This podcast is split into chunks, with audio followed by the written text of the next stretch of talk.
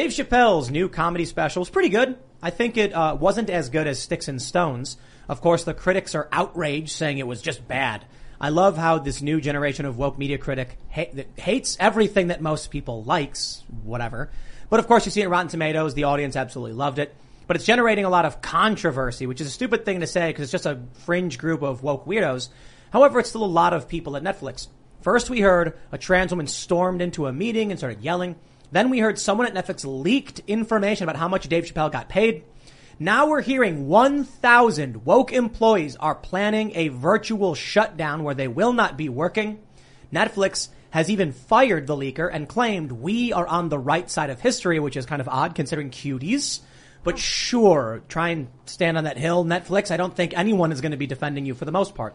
But I think most of us like Dave Chappelle, and this just goes to show, I think, you know, kind of optimism here, kind of being optimistic, because it doesn't look like their protests are going to work. Netflix doesn't care. They they make too much money off this. People like Dave Chappelle. So we got a lot to talk about. We got we got to talk about this. We got to talk about the economic collapse. The the uh, holidays are on the verge of, well, the holidays will happen. I don't want to say they won't happen, but pumpkin shortages, turkey shortages, Christmas tree shortages, well, you name it. That's all thanks to Joe Biden. But don't worry, Jen Psaki says this is good news. It means people are buying stuff. Yeah, right. Okay. Joining us to talk about a lot of these topics and probably a whole bunch of comic book stuff is Nerdrotic. Hi, how you doing? I'm great. You want to introduce yourself? Yes, my name is Gary Biegler. I come to, uh, from Nerdrotic dot com and Nerdrotic here on YouTube. It's my first time here. I'm happy to be here. Happy to talk to everybody. It's uh, impressive. Is uh, impressive, the compound. I, like our this, new studio? Yeah. Awesome. I, I love the new studio, love the house, love everything about it, and happy to be here. It's an honor. Yep. Howdy, my name is Luke Radowski here of We Are Change dot org. And first off, uh, it looks like Instagram, I might be wrong, took off a warning before people followed me on my Instagram page. So thank you guys for uh, helping me rectify that situation by having hundreds of people follow my account. Second off, I personally want to thank YouTube for demonetizing my channel a few years ago, because if it wasn't for that, I wouldn't have an awesome t-shirt store and shirts like this that I'm wearing right now that say, I'm Joe Biden and I forgot this message, which you could exclusively get on the best political shirts dot com. So thank you, YouTube and Instagram. Never thought I would say that. Um, you also have a crystal around your neck. What is that, quartz? Um, this was a gift. I forgot exactly I like it. What it was. It's not a, it's not a quartz. It's something else. I forgot. Um, this is my favorite comic book of all time. I'm glad you're here, Gary. This is the Infinity Gauntlet number four. It's epic. This is when comics were real. And can you tell me off the bat, what were you going to say? What's your favorite comic? Oh, what's my favorite? If I have a single favorite comic, it's a run. So it's uh, Daredevil, Frank Miller's Daredevil run. Really? Wow. Mm. Yeah. I thought that. I read that when I was twelve. It was epic. Uh, the first time that I saw, they had killed somebody before, but first time I had read uh, a character get killed. Yeah, that's something uh, about that. And there was something that impressed a lot of us twelve-year-olds back then who were very impressionable, but Frank Miller's art and his writing was just next level. Good. Well, uh, maybe we can go into it more. That was brilliant. Yeah, this series is great. Well, I'm Ian yep. Crossland. Happy to be here. Thanks. And I am also showing off Luke's merch from the, what is it called? What's your site, Luke? the best political shirts dot com. That's right. And he gave this to me for Christmas, and now I have it. It looks way better on me than it does on him. I'm More, just, I'm, I'm going to do the Christmas shopping now because of the shortages, yes, so let me know what you guys like. Right? Yeah, awesome. I'm yeah. also here pushing buttons show in the corner, really. Getting better at my job again. And- Go to tim cast dot com, become a member. We have a new show, which hopefully is launching today, The Green Room. So we have a bunch of uh, a bunch of footage and shows from when guests have shown up and hanging out in the green room, playing pool, talking about weird stuff, time travel, just kind of nonsensical things, more fun and apolitical stuff from some of your most famous uh, from from some of your most favorite political people. And they'll start going up on Fridays. So definitely become a member. Don't forget to like this video, subscribe to this, subscribe to this channel, share the show with your friends. And now let's get into that first big story. Dave Chappelle. We got this story from Gizmodo, and there's a lot of there's a lot of moving parts here. one thousand Netflix employees are reportedly planning a walkout to protest new Chappelle special. Staffers are threatening to revolt after executives doubled down on claims that content on screen doesn't directly translate to real world harm. All right, I'm I'm I'm I'm I'm, well, I'm in a tough spot right here, guys. Hmm. Okay, Netflix, they did Cuties. Mm-hmm. That was messed up. They also do Big Mouth. I also think that's pretty messed up. Yes, but they're defending Dave Chappelle from a woke mob. What do we do? Conflicted. Take it one situation at a time, I guess. I, I'm, I'm not subscribed to Netflix anymore, but I support them in supporting Dave Chappelle. Uh, and it, we're starting to see certain little certain things break down in our system as time goes, and having uh, this is going to be a, a, a huge face-off between two groups, we'll just say. It's important. I mean, no yeah. one's perfect. If someone does good, you compliment them. If mm. something, if someone does something bad, you criticize them. Uh, there's a lot of things to criticize Netflix, especially with its founder, especially with its history, especially with its ha- its past and the psychological uh, symbolism and a lot of its content. But when we look at the Dave Chappelle special, you know, unless you watched it, I don't think you should be commenting on it, because I just finished watching it today, and it's not his best work. But it's it's powerful. It's impactful because it. it I don't want to ruin this. So spoiler alert: if you haven't watched it yet, you might want to just mute it for like two minutes while I talk here. I mean, th- there's a story at the end that revolves around Daphne Dorman, a friend of Dave Chappelle, mm-hmm. that, according to her family, committed suicide because the woke mob went after her because she supported Dave Chappelle. And this is a trans woman. This is a mm-hmm. trans woman that Dave Chappelle was friends with, was doing comedy shows with, was helping, supporting, and uh, treating like a student of the art.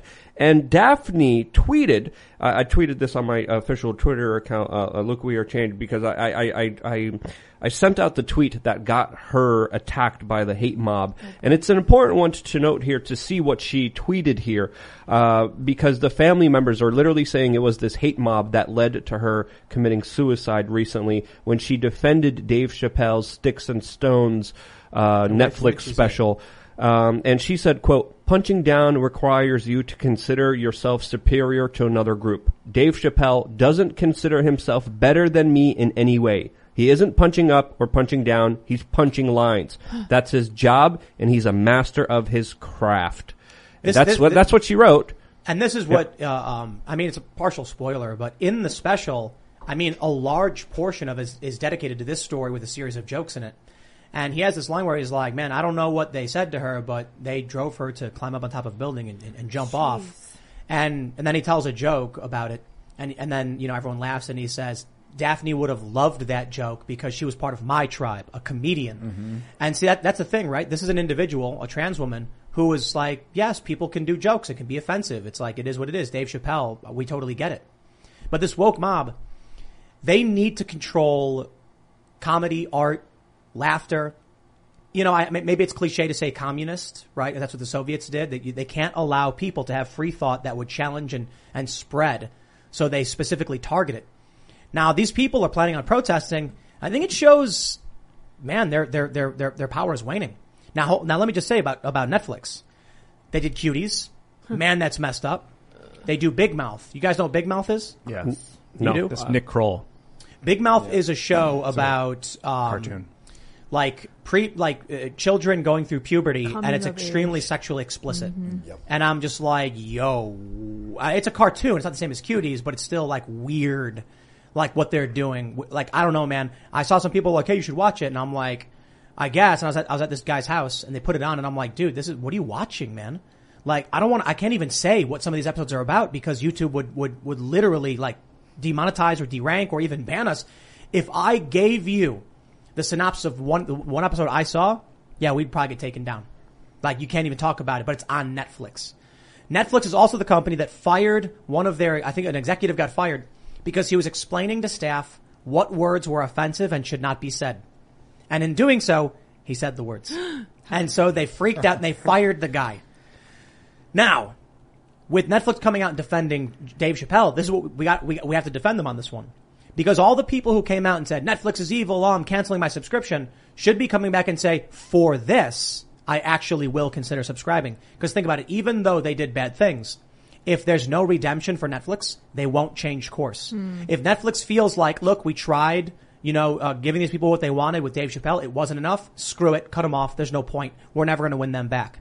If we say, this is what we do like, and we're willing to sign up now because you're defending Dave Chappelle, they're going to be like, hey, do more of this. The woke people aren't buying anything. They don't got money. These are the people that we should be supporting. That's why I think it's important to actually be like, defend Netflix on this one. Hey guys, it is Ryan. I'm not sure if you know this about me, but I'm a bit of a fun fanatic when I can. I like to work, but I like fun too. It's a thing. And now the truth is out there. I can tell you about my favorite place to have fun. Chumba Casino. They have hundreds of social casino style games to choose from with new games released each week. You can play for free anytime, anywhere. And each day brings a new chance to collect daily bonuses. So join me in the fun. Sign up now at chumba casino dot com. No purchase necessary. V G W Group. Void where prohibited by law. See terms and conditions. eighteen plus. Yeah, I mean, it, it, you know, we don't have to always lump everything in when talking about a particular case. And again, case by case basis, there's a lot to criticize Netflix. I mean, it's just weird that the founder uh, of Netflix, his uncle is Edward Bernays. He's a nephew of Sigmund Freud. That's like that. Wow, really? that yeah, yeah. It's, uh, this is according to the New York Times and their reporting on him. So, you know, th- th- this is obviously an industry that has grown very fast, very rapidly, and I still think it's figuring itself out. Because you do see a lot of propaganda, you do see a lot of subliminal messaging, you do see a lot of crazy uh content out there that you don't see on normal television. You do see them taking risks, uh, especially with things like B- Black Mirror. There's a lot of predictive programming, there's a lot of conditioning, there's a lot of things that we could say here, but I, I still think by and large Netflix has expanded. It's it's it's it's at a point where YouTube is trying to become it. So that's that's power right there, to say the least. How they're going to wield this power, how are they going to move forward? It's going to be very interesting to see. But they're they're a major powerhouse to contend with. It it it is it is difficult though.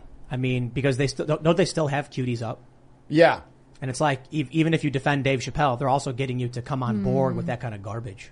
Yeah, so I'll I'll I support them defending. Uh, sorry, I support them defending Dave Chappelle all day long. I'm not going to sign up again until they get rid of cuties. I, I kind of hold the line there, and it's yeah. hard. You're right. Yeah. We we need to show people support when they, you know, like a good, if they're a puppy dog, you go good dog. When they do yeah. something good, they pee on the floor. You get mad at them, but uh, let let let's see what they do in this one instance, and then I will see if I can support it later. It's a weird fight because uh, Dave Chappelle isn't against trans people. He has no. friends that are trans people. He cares about the community. His message is like, hey, stop, stop, stop trying to tell me how to live my life. Stop trying to control every aspect of my existence. Stop trying to cancel people just for trying to make you laugh. And I think that's the bigger takeaway here because, you know, this is all at the end of the day coming to comedy, coming to someone mastering an art, trying to help people, trying to make people's lives better, trying to improve the quality of their mental health by being able to laugh at very tough, difficult situations, mm-hmm. which sadly are, are stigmatized to a point and level where you can't even discuss them honestly on, you know, the major information highways that we have on the internet. You, you, you can't really get the truth about a lot of these issues. You can't really speak about them openly. So the last thing that we have is comedy. So to see this kind of war against comedy, it's troubling. Uh, I have a lot of negative things to say about Netflix. On this side, it's a weird fight because it's it's it's weird leftists who are, are protesting someone trying to help them and make them laugh, who's essentially on their side in many elements of his existence. You know, it used to be the left used to protest multinational corporations, governments, the military-industrial complex, the prison-industrial complex, big pharma. That's the old one. There's a lot of dust to wipe off mm. there. I heard Holy uh, cow. Yep. Tucker Carlson critical of the World Trade Organization or something. You know, he was talking about that, and I'm just like, man, to see Tucker Carlson on the side of the W T O protesters from the battle in Seattle is just a weird thing. It really is. Man, but hey, I'll take it, you know. We're in, a, yeah, we're in a weird timeline for sure. Uh, I th- I mean, there's that. I want to sit back and kind of watch them eat each other at mm. point times like this. It's just, it's fun because they deserve it. They do. But um, what what you said earlier, Dave, if you watch the special, yeah, there's no way you can criticize it without watching it because it really is an end to all his Netflix specials.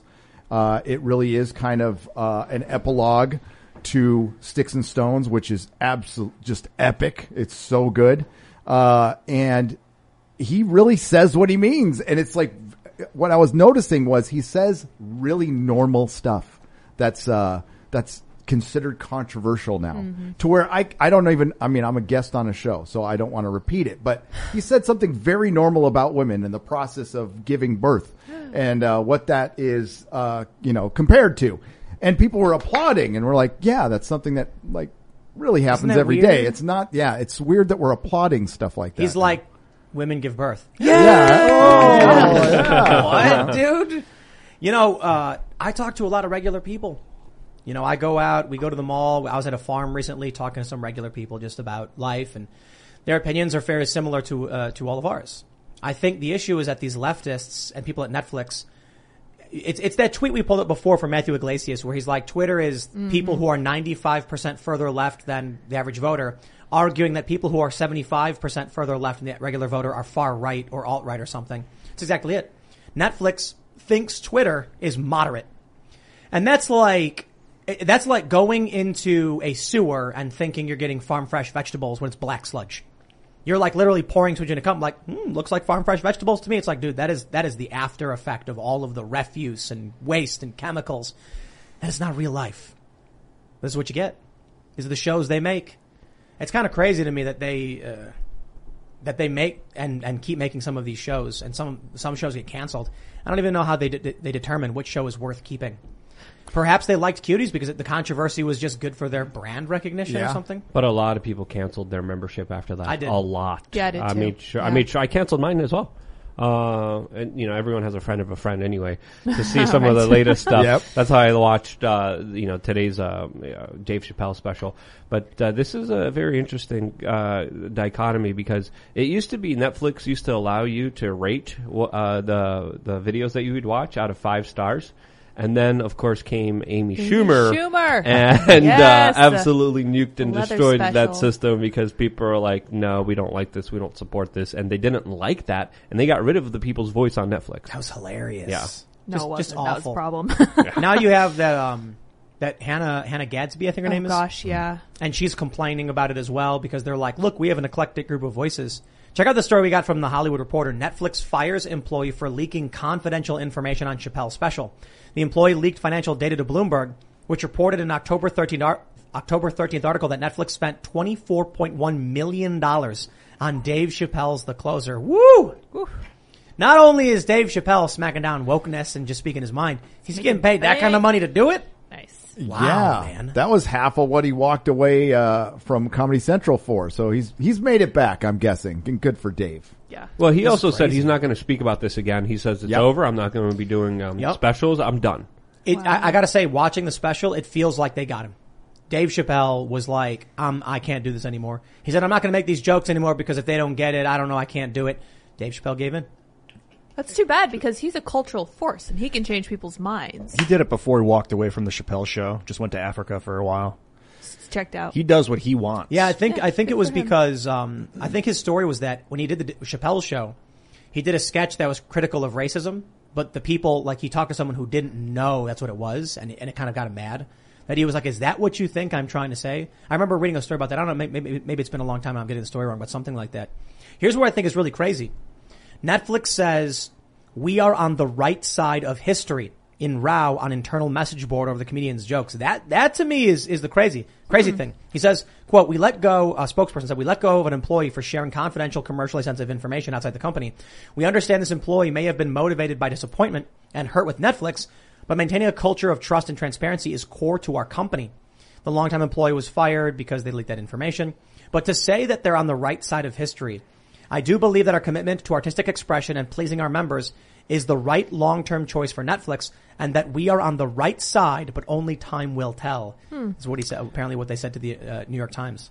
This is what you get when you uh, let when you let this stuff go on for too long, and now it's biting them in the ass. So good, uh, and that part of it, I'm I'm extremely happy about, to see them suffer these consequences. Yeah, I mean, that being said, maybe not supporting them is still the right move. Maybe. It, I, oh, I don't support centralized um, entertainment networks like this. I think you need a decentralized network that's going to ha- propagate the art, because anytime you have a gatekeeper, you're going to have people saying yes or no, and that's the problem. It's not that they said no. It's saying giving someone the ability to say yes or no and get super rich off it. Well, on that note, there are a lot of different options that you have. You can let the free market decide where you're going to spend your entertainment dollars. I use Hulu. That's my choice. I don't know if you completely agree with them or whatever, but you can use Disney Plus, you can use Hulu, you can use Bro, like DirecTV and Amazon. They're all so awful. Hmm?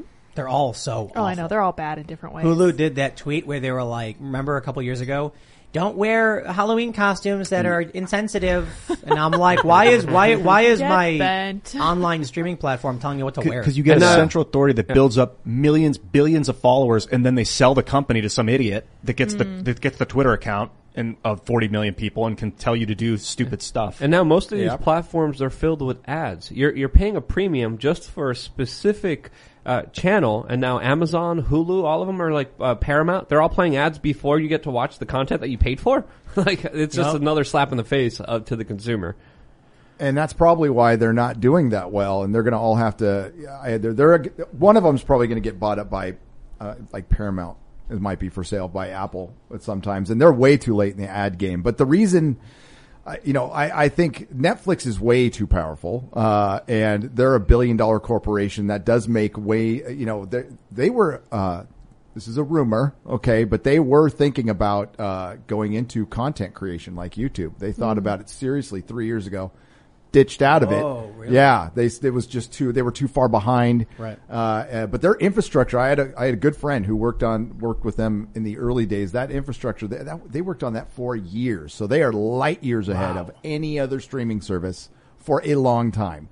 Uh, they have patents on certain menus. That's why you're on Disney Plus, you're on Paramount Plus. And you're like, why is this menu set? Well, they own half of it, half, most wow. of the menus and stuff, they own the patents on that, so they can't wow. go. Remember, what, wasn't Amazon going to do a YouTube thing a few years back? Remember that?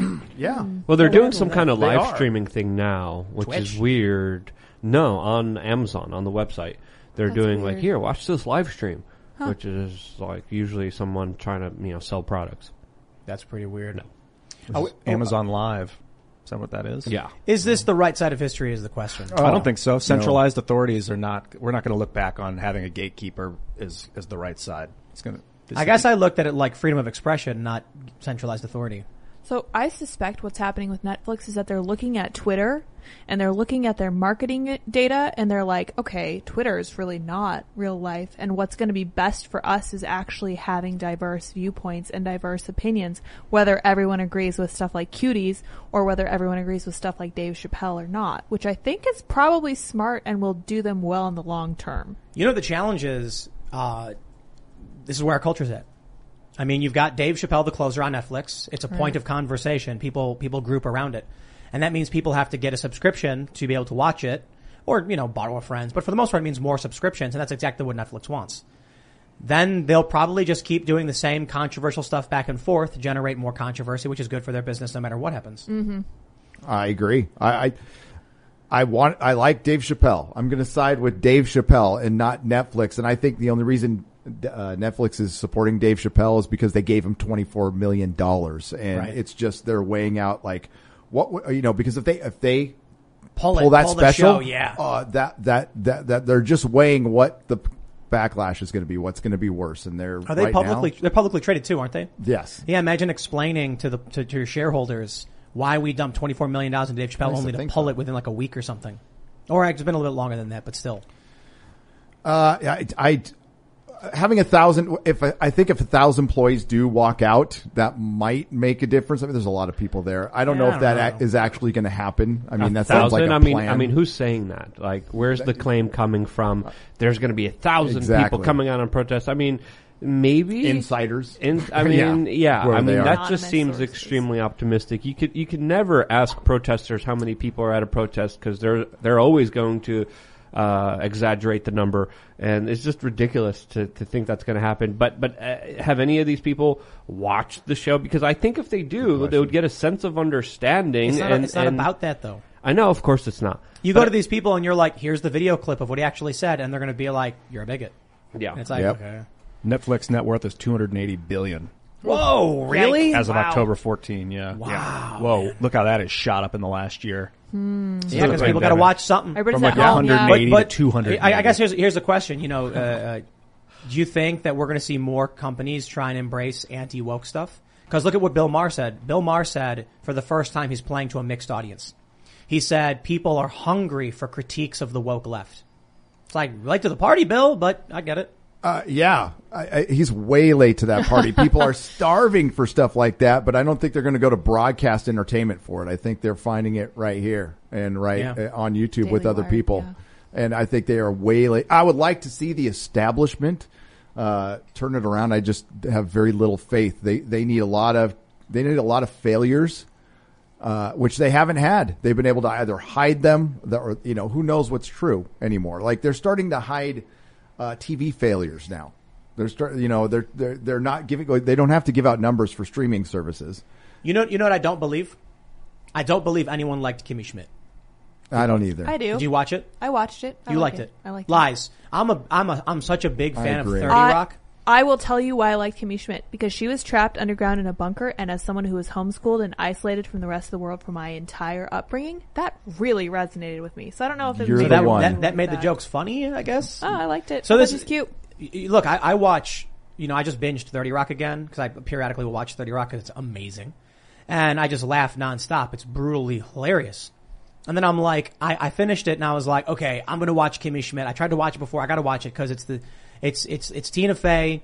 It's a very similar style of humor. And then I'm two episodes in with my eyes just like half closed, like not a single laugh, maybe a chuckle, like, eh. And then I was like, how, I look at the, I look at the ratings on Rotten Tomatoes and it's like award winning number one. And I'm like, dude, I understand how the media lies because I pay attention to politics. I'm looking at these shows and I'm like, I really don't believe people are, are that into this show. And it only got, I think, four seasons, which says to me it was doing bad. People didn't like it. The media lies to try and make money. And then ultimately they cancel it because people weren't watching. That's my opinion. I don't know. Jack Murphy said he liked it. Maybe that's just me then. With the Lucky Land Slots, you can get lucky just about anywhere. This is your captain speaking. Uh, we've got clear runway and the weather's fine, but we're just going to circle up here a while and uh, get lucky. No, no, nothing like that. It's just these cash prizes add up quick. So I suggest you sit back, keep your tray table upright, and start getting lucky. Play for free at Lucky Land Slots dot com. Are you feeling lucky? No purchase necessary. Void where prohibited by law. eighteen plus terms and conditions apply. See website for details. Hey guys, it is Ryan. I'm not sure if you know this about me, but I'm a bit of a fun fanatic when I can. I like to work, but I like fun too. It's a thing. And now the truth is out there. I can tell you about my favorite place to have fun. Chumba Casino. They have hundreds of social casino style games to choose from with new games released each week. You can play for free anytime, anywhere. And each day brings a new chance to collect daily bonuses. So join me in the fun. Sign up now at Chumba Casino dot com. No purchase necessary. V G W Group. Void where prohibited by law. See terms and conditions. eighteen plus. I don't think you're ever going to get truly anti-woke, sustainable anti-woke or, or like edgy stuff out of corporate media ever. I mean, you already have broadcast things. You can't say the F word. You can't talk about this. I can't joke about this on this show. So it's really not anti, it's not like a comedy show where I, I can be free.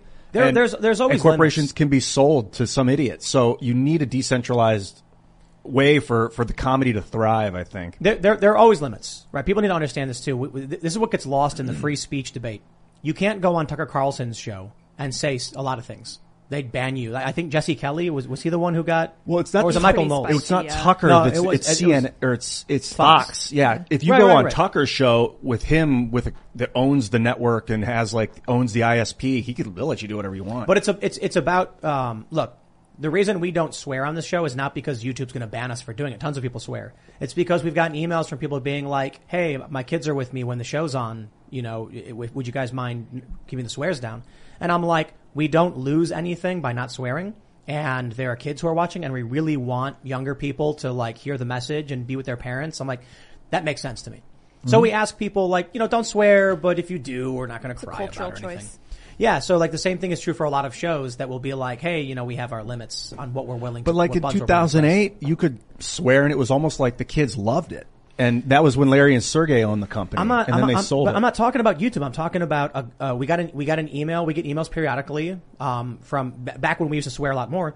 And they'd be like, "Hey man, big fans of the show. I was watching last night with my you know husband and my kids." But I'm a Puritan. And and they were like, "I just you know when you guys start swearing a lot, we like don't want our kids to to hear that kind of language." And then we're like, "All right, I understand. We we we want to we want to give proper values and manners to children."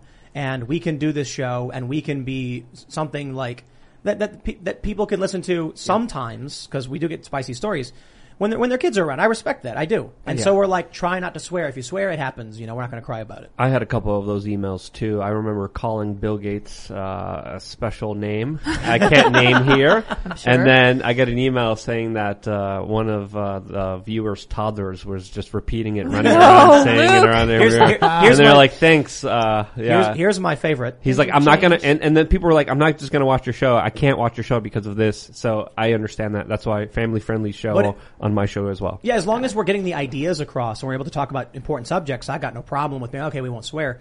My favorite was when we were talking about a, a group of people that are all in a big circle together. Yes. And they're all patting each other on the back. Oh, yeah. Uh, uh, complimenting each other for being jerks. Mm-hmm. Mm-hmm. And it was a circle jerks. Of mm-hmm. jerks. Yes, of course. And we called it something else, uh, yeah. more adult. And then I got a couple emails, and they were one of them was like, hey, man, big fan. Uh, I just had to spend, you know, the past tw- fifteen minutes after your show explaining to my kid what that meant. And, uh, just wanted to let you know that, like, when we're in the car and I'm taking my kids somewhere and we, we put the show on and I'm like, we'll say a yeah. circle of jerks all patting each other on the back instead of, you know, that, the other way to say it. Self-congratulatory. Yep. Yes. Yeah, when it comes know. to comedy, though, you you can't let your audience decide how you run your show. So this isn't a comedy show. If it was, you know. Take the censors that, off. And, and that I agree with too. Like when it comes to comedy, someone could be like, hey man, you can't say that around me because I got kids. Like it's a comedy show. You shouldn't bring your kids. This yeah, is, this is where we yeah. get like, unless we're doing children's comedy, like why did, why did the chicken cross the road? Ah. Funny joke. I, it sure yeah, was. I, I wouldn't watch that on YouTube anyway. It'd be yeah. creepy and probably against, you know, whatever that new law is, that COPA, whatever the heck it was. Oh yeah. Yeah. The anti-kids thing. Yeah. That everybody freaked out about. I want to talk that? about, I want to talk about Squid Game. Yeah. We should talk about Squid Game. Yeah. yeah. What about it? So I think Squid Game is, I, I don't think it's overtly political. Apparently, you know, you were telling me, uh, Gary, that it was like, there's like a political message in Squid Game. Yeah, the writer, at least that's what he said. My takeaway from it was communism bad. That was my takeaway from it. Okay, so now I'm going to say this for those that are listening. Spoiler alert, if yeah. you haven't finished Squid Game, it's an awesome show. Yeah. I prefer watching it in a, the original Korean with, with subtitles. I think it's fantastic. With the dub, you lose a lot of that like reverb and like natural sound. It's kind of weird. Uh, so spoiler alert. I'm going to say it again. We are going to spoil this show to, uh, the, the, to Kingdom to, Come. To Kingdom Come. There we go. Spoiler alert. Uh, so what, what, what, what was it about? You mentioned that the creator had said something and it was like. The creator called it a fable for, uh, modern day capitalism. Mm. Uh, but also for life and the competitiveness of life. Uh, and, and that message, I, it's, it's not subtle at the end, uh, which I won't ruin for anybody, but it's not subtle at the end. And that messaging was there. And, you know, some people can't get past it. And I understand that, but I thought it was a damn good yeah. story. But what, what, what was the messaging? Like, what, what do you think the message conveyed? in well, it's that it's a, it basically, it's a cold and cruel system there in that fable. You know, there is no resolution except for at the end, they create their own enemy, quote unquote. But, um, that's what I got out of it. All right, all right. We're on. Uh, just for context, okay, because those of you that are sticking around, even though we told you spoilers are here, I'm going to give you the quick breakdown of the, of the show. It's a bunch of desperate people in debt, and then all of a sudden they get an opportunity to play in a game, but the game is brutal and you die in it. But if you don't, you win. I think I think it's like equivalent of U S uh, like thirty-five to forty million dollars is the is the translation. So it's like forty-five billion Korean won or something. Now we're going to get into, uh, again, I warned you, spoilers. I think the whole thing is the perfect example of somebody who thinks they're opposing capitalism, but just makes communism and wokeness look really, really dumb. Huh. And the show ends up being, in my opinion, more anti-communist than anything. So one of the big themes in the show is that everyone is equal. They're, they all enter the game as equals, and they're allowed to play as equals. And there's an arc in the show where it's like, somebody violates the equality and so they kill him. And they were like, that's the worst thing you could have done is, is strip the equality. But now, here's how the show ends. You've been warned. In this equal system, everyone dies but one person who gets all of the money. Huh. Okay, so that doesn't sound to me like capitalism.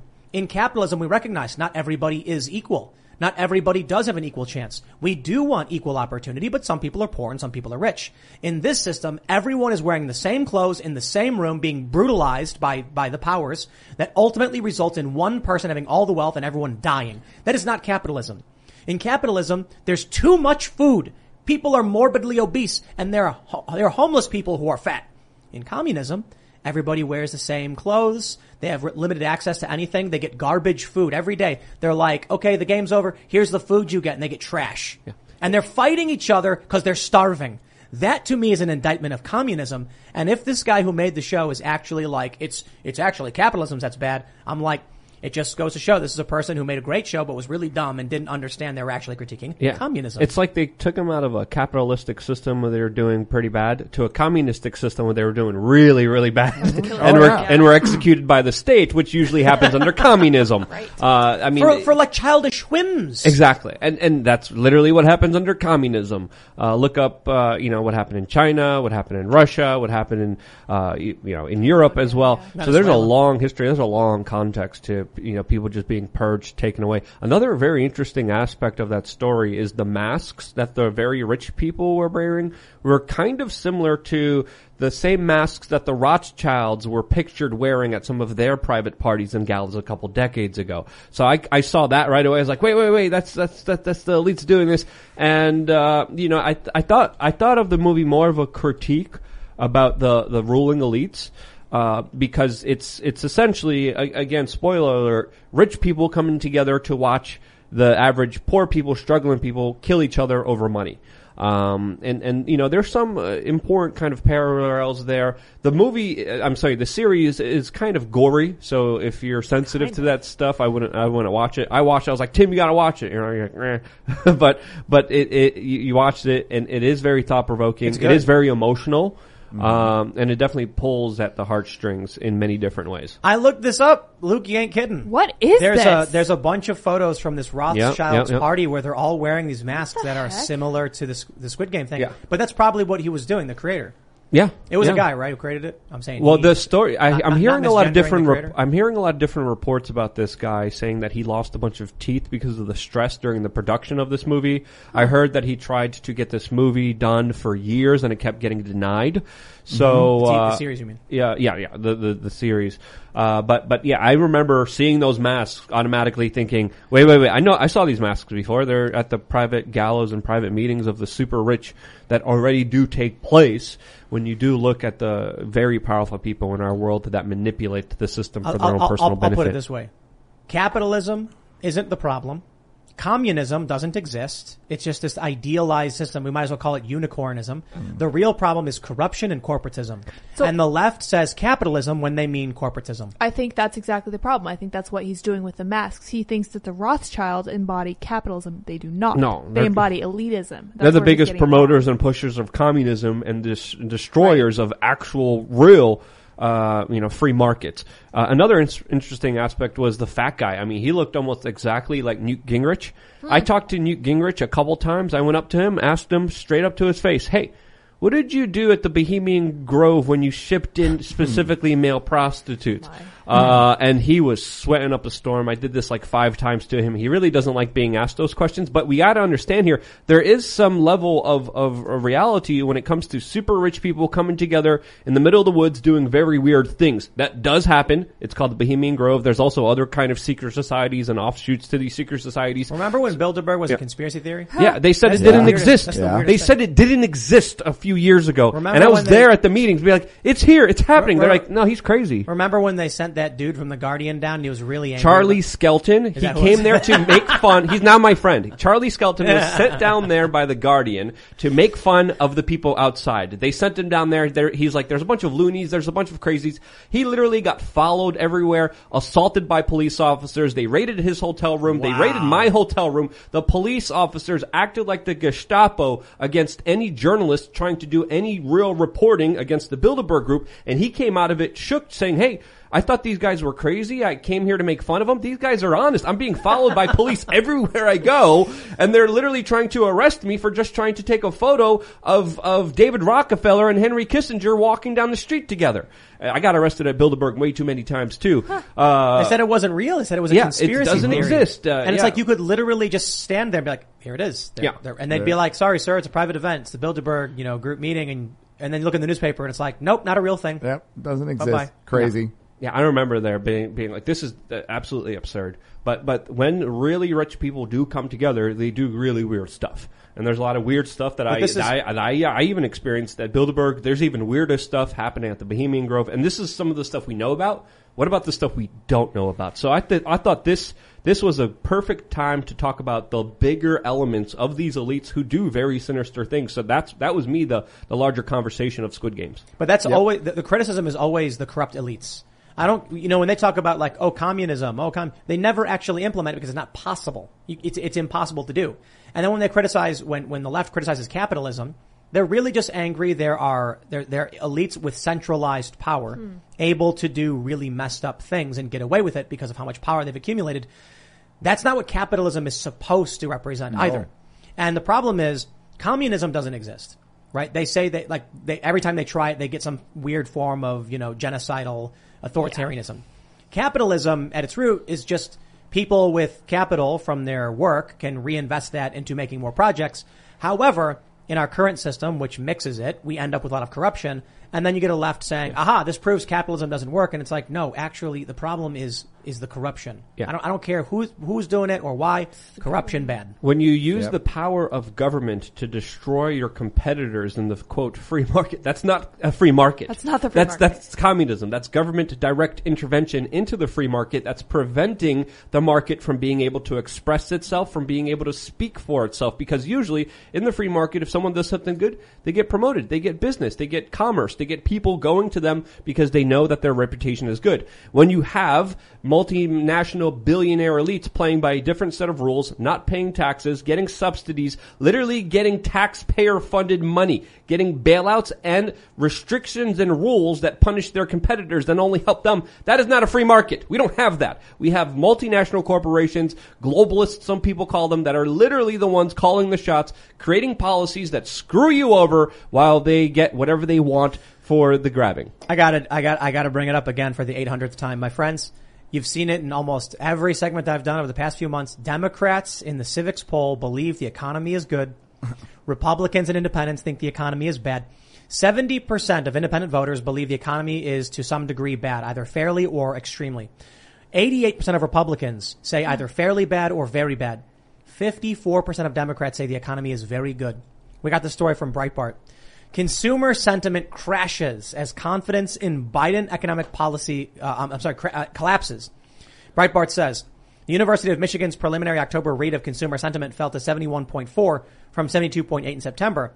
Richard Curtin, the survey's chief economist, explained the downturn. Consumer sentiment has remained for the past three months at the lows first recorded in response to the shutdown of the economy. The Delta variant, supply shortages, reduced labor force participation rates will continue to dim the pace of consumer spending into twenty twenty-two. There's another less tangible factor that has contributed to the slump in optimism. Confidence in government economic policies has significantly declined during the past six months. So there you go, my friends. There are people who are living in a cult.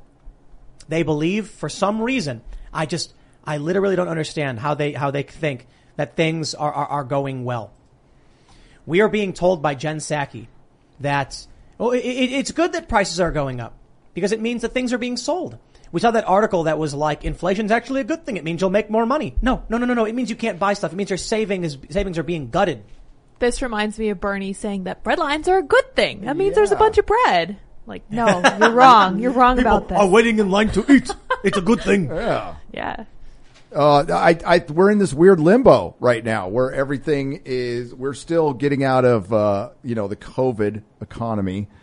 Uh, I, I'm selling a house right now and the market is still good, but that, I mean, you can see. Can th- I buy it? Yeah, uh, sure. uh, so, so it's in California. Yeah, yeah it's in California. Oh, no, you can, but you can keep that. Sorry. Well, no. so here's, here's a question though. Is, is, uh, is, so right now in rural areas, rural property is absolutely bonkers. Yeah. Like property that used to be a couple hundred grand is now going for like triple.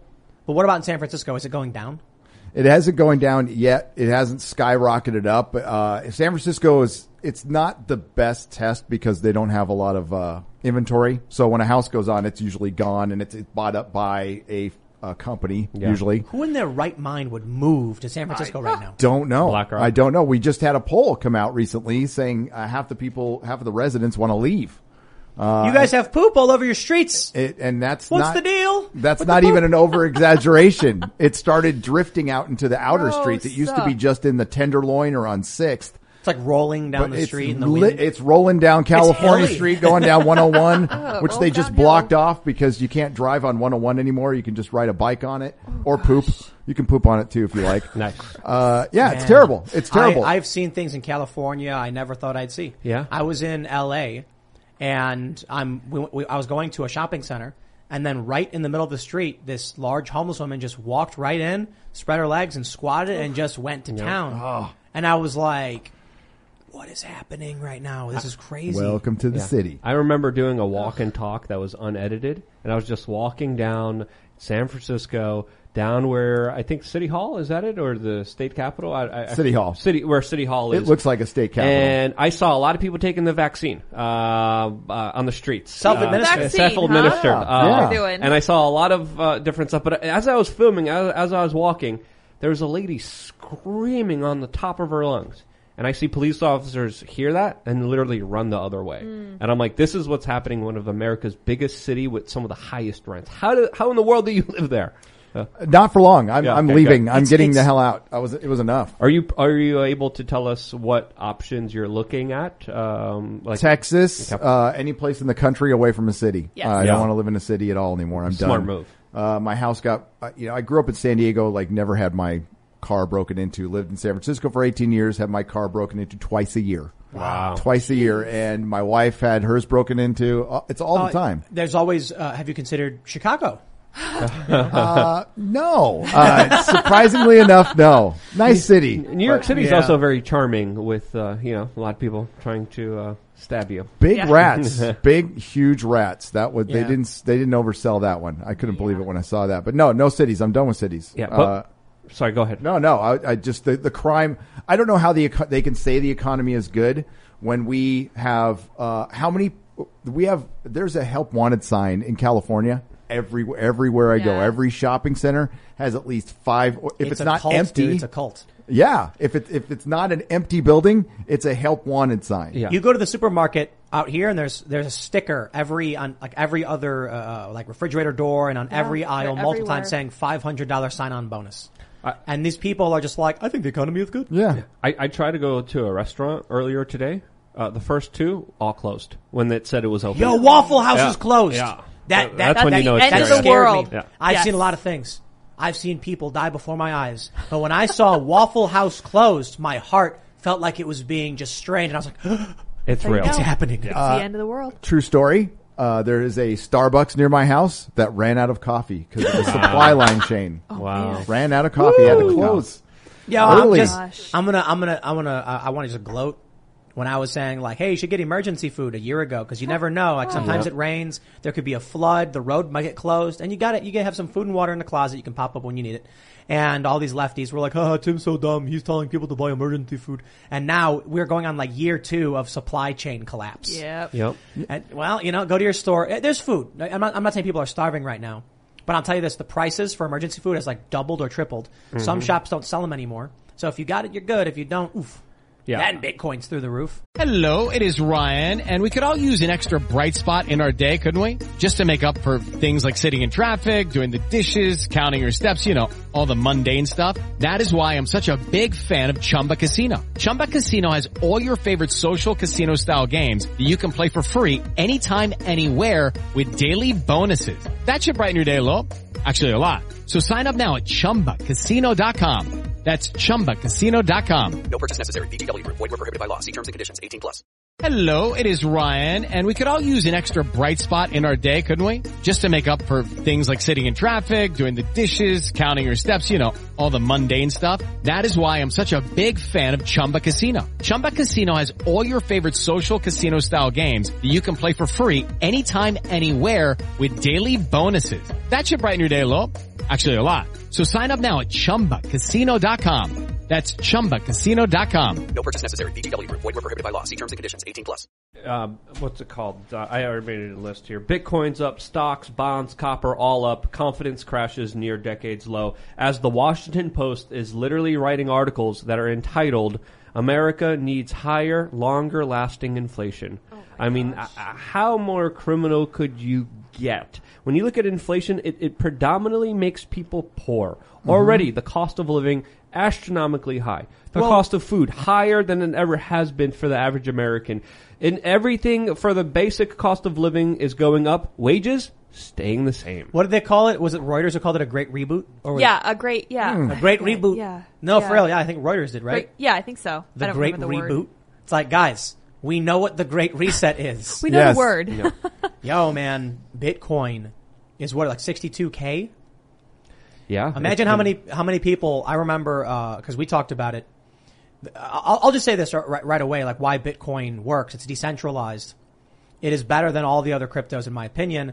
And when you've got a failing U S economy and failing U S policy, Bitcoin is global and decentralized, so it's much, much more difficult to actually manipulate. Now, a lot of people say, oh, but Elon Musk tweets and he manipulates it. Nah, you don't, you don't get it. We know what the real value of that coin is. And basically right now that means you're buying at a discount.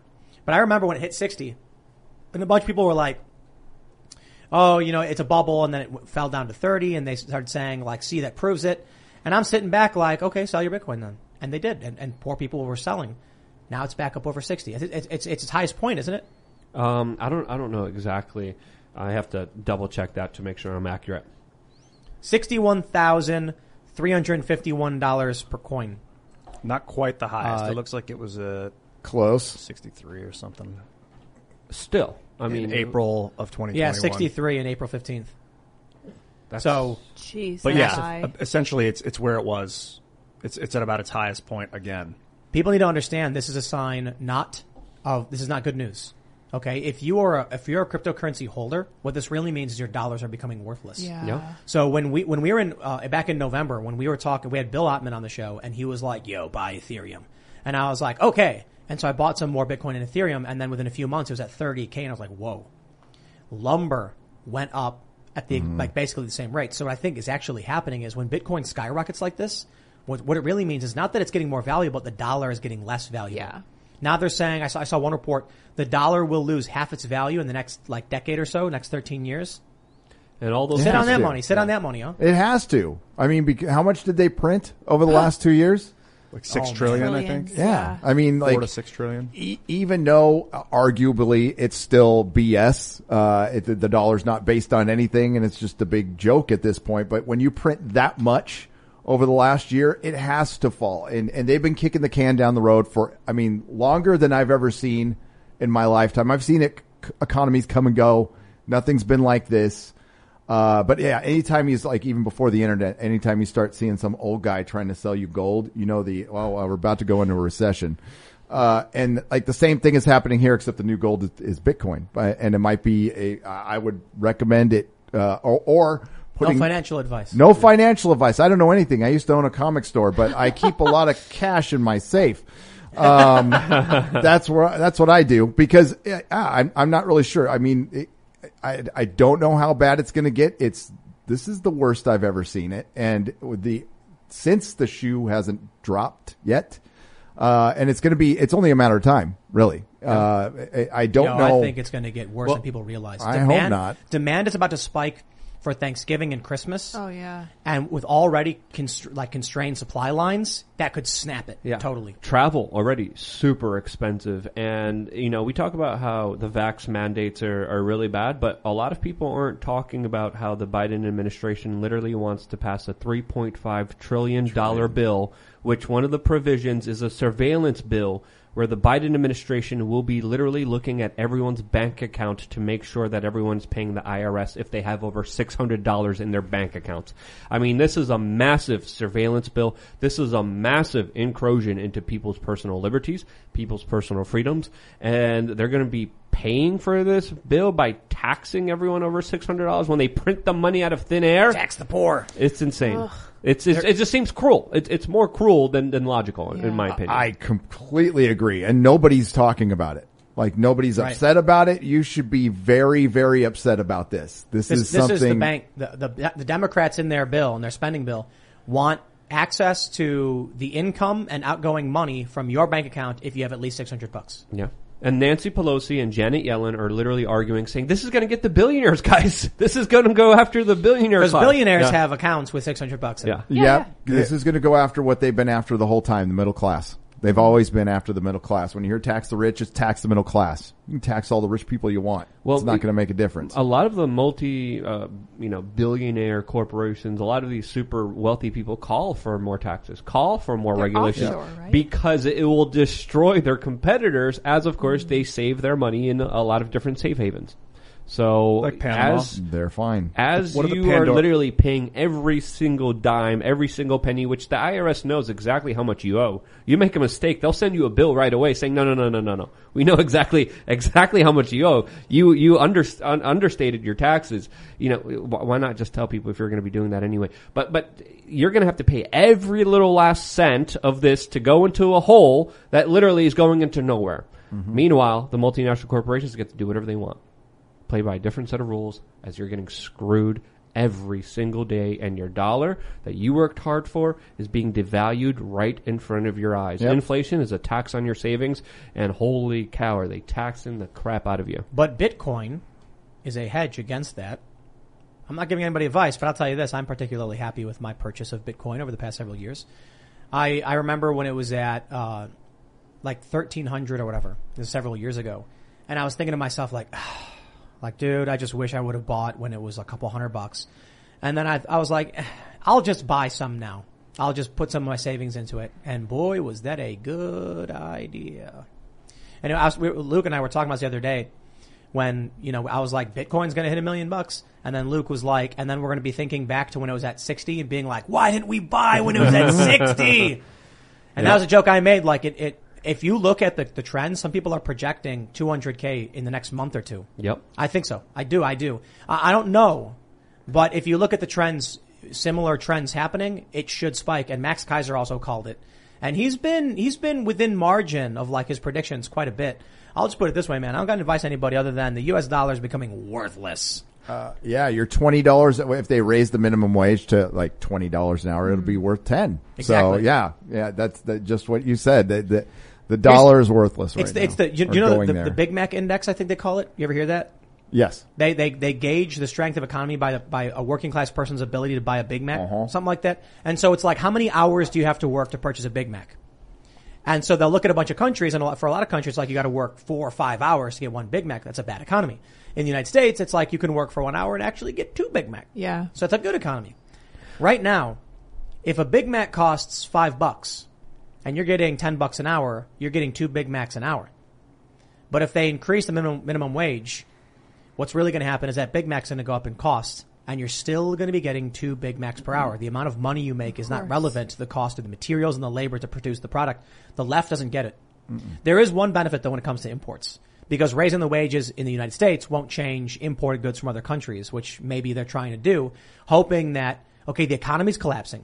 But what if, like, your computer was cheaper because everyone, or not cheaper, but you're making more money. Now you can afford to get it.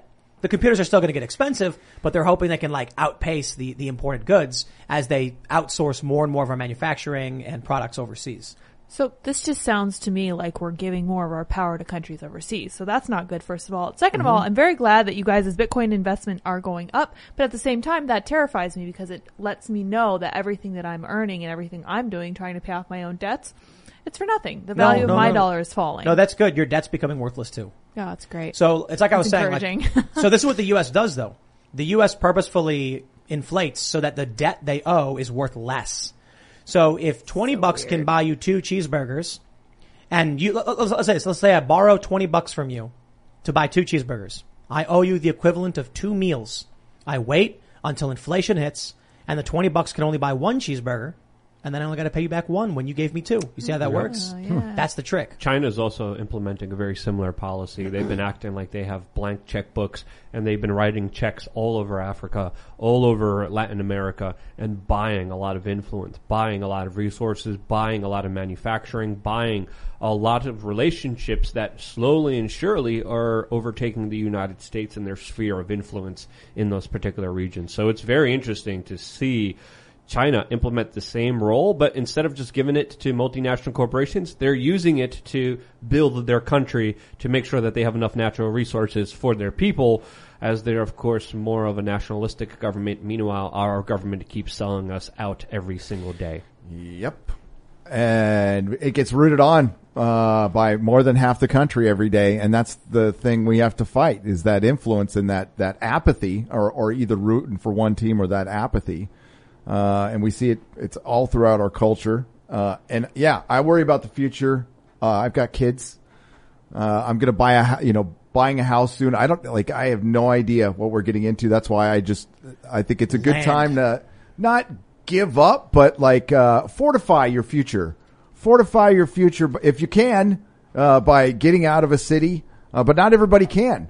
Yes. Uh, and the, the one thing I, I learned through, through COVID was I, I never paid attention to like local elections. I, I San Francisco's a waste of time, but, um, that's something I'm going to pay attention to every day now. Every time, everywhere I move, I'm going to know who the dog catcher is. I'm going to know who uh, everybody who lords over me is. I want to know everything about them.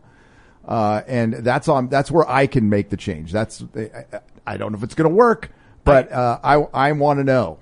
I got to show you guys what I think everybody. is one of the funniest stories I've seen in the economic collapse. This is from the Salt Lake Tribune. Shipping container apartments opening delayed by global shortages, developer ah. says. Hilarious. Okay, okay. This is, this is hilarious. The, the cost of a shipping container is, is skyrocketing. The cost of transporting it is going way up.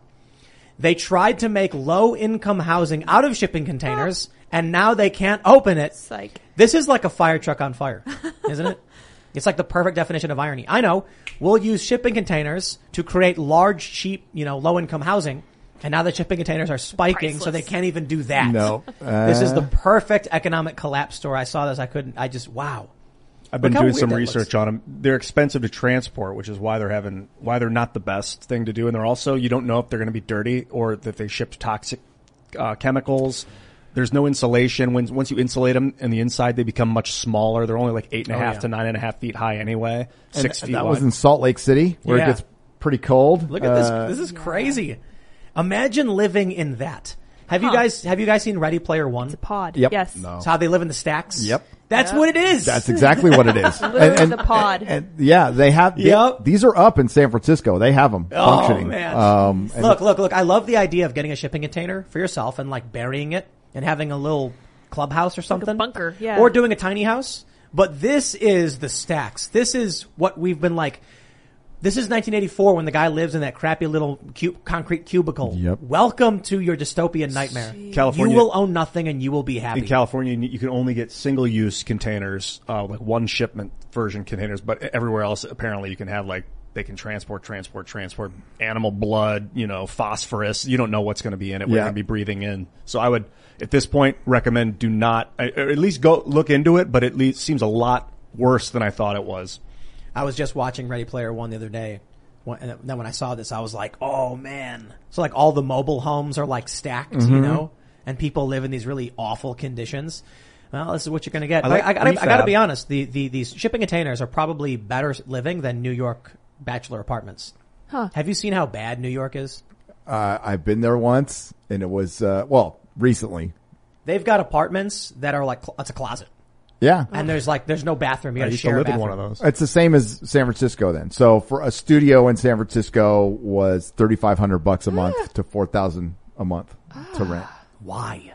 Uh, that, that is a good question. Uh, especially after, you know, before Coop, How, do, how uh, does someone afford to live there?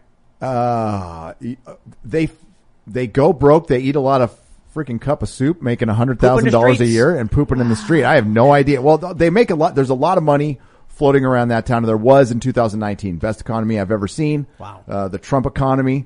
Oh, uh, yeah. In my yeah. lifetime, I had the, the amount of money that was going through Calif- uh, San Francisco in particular with the big tech. They're all centered there. Yeah. Patreon's there. Uh, uh, Twitter's there.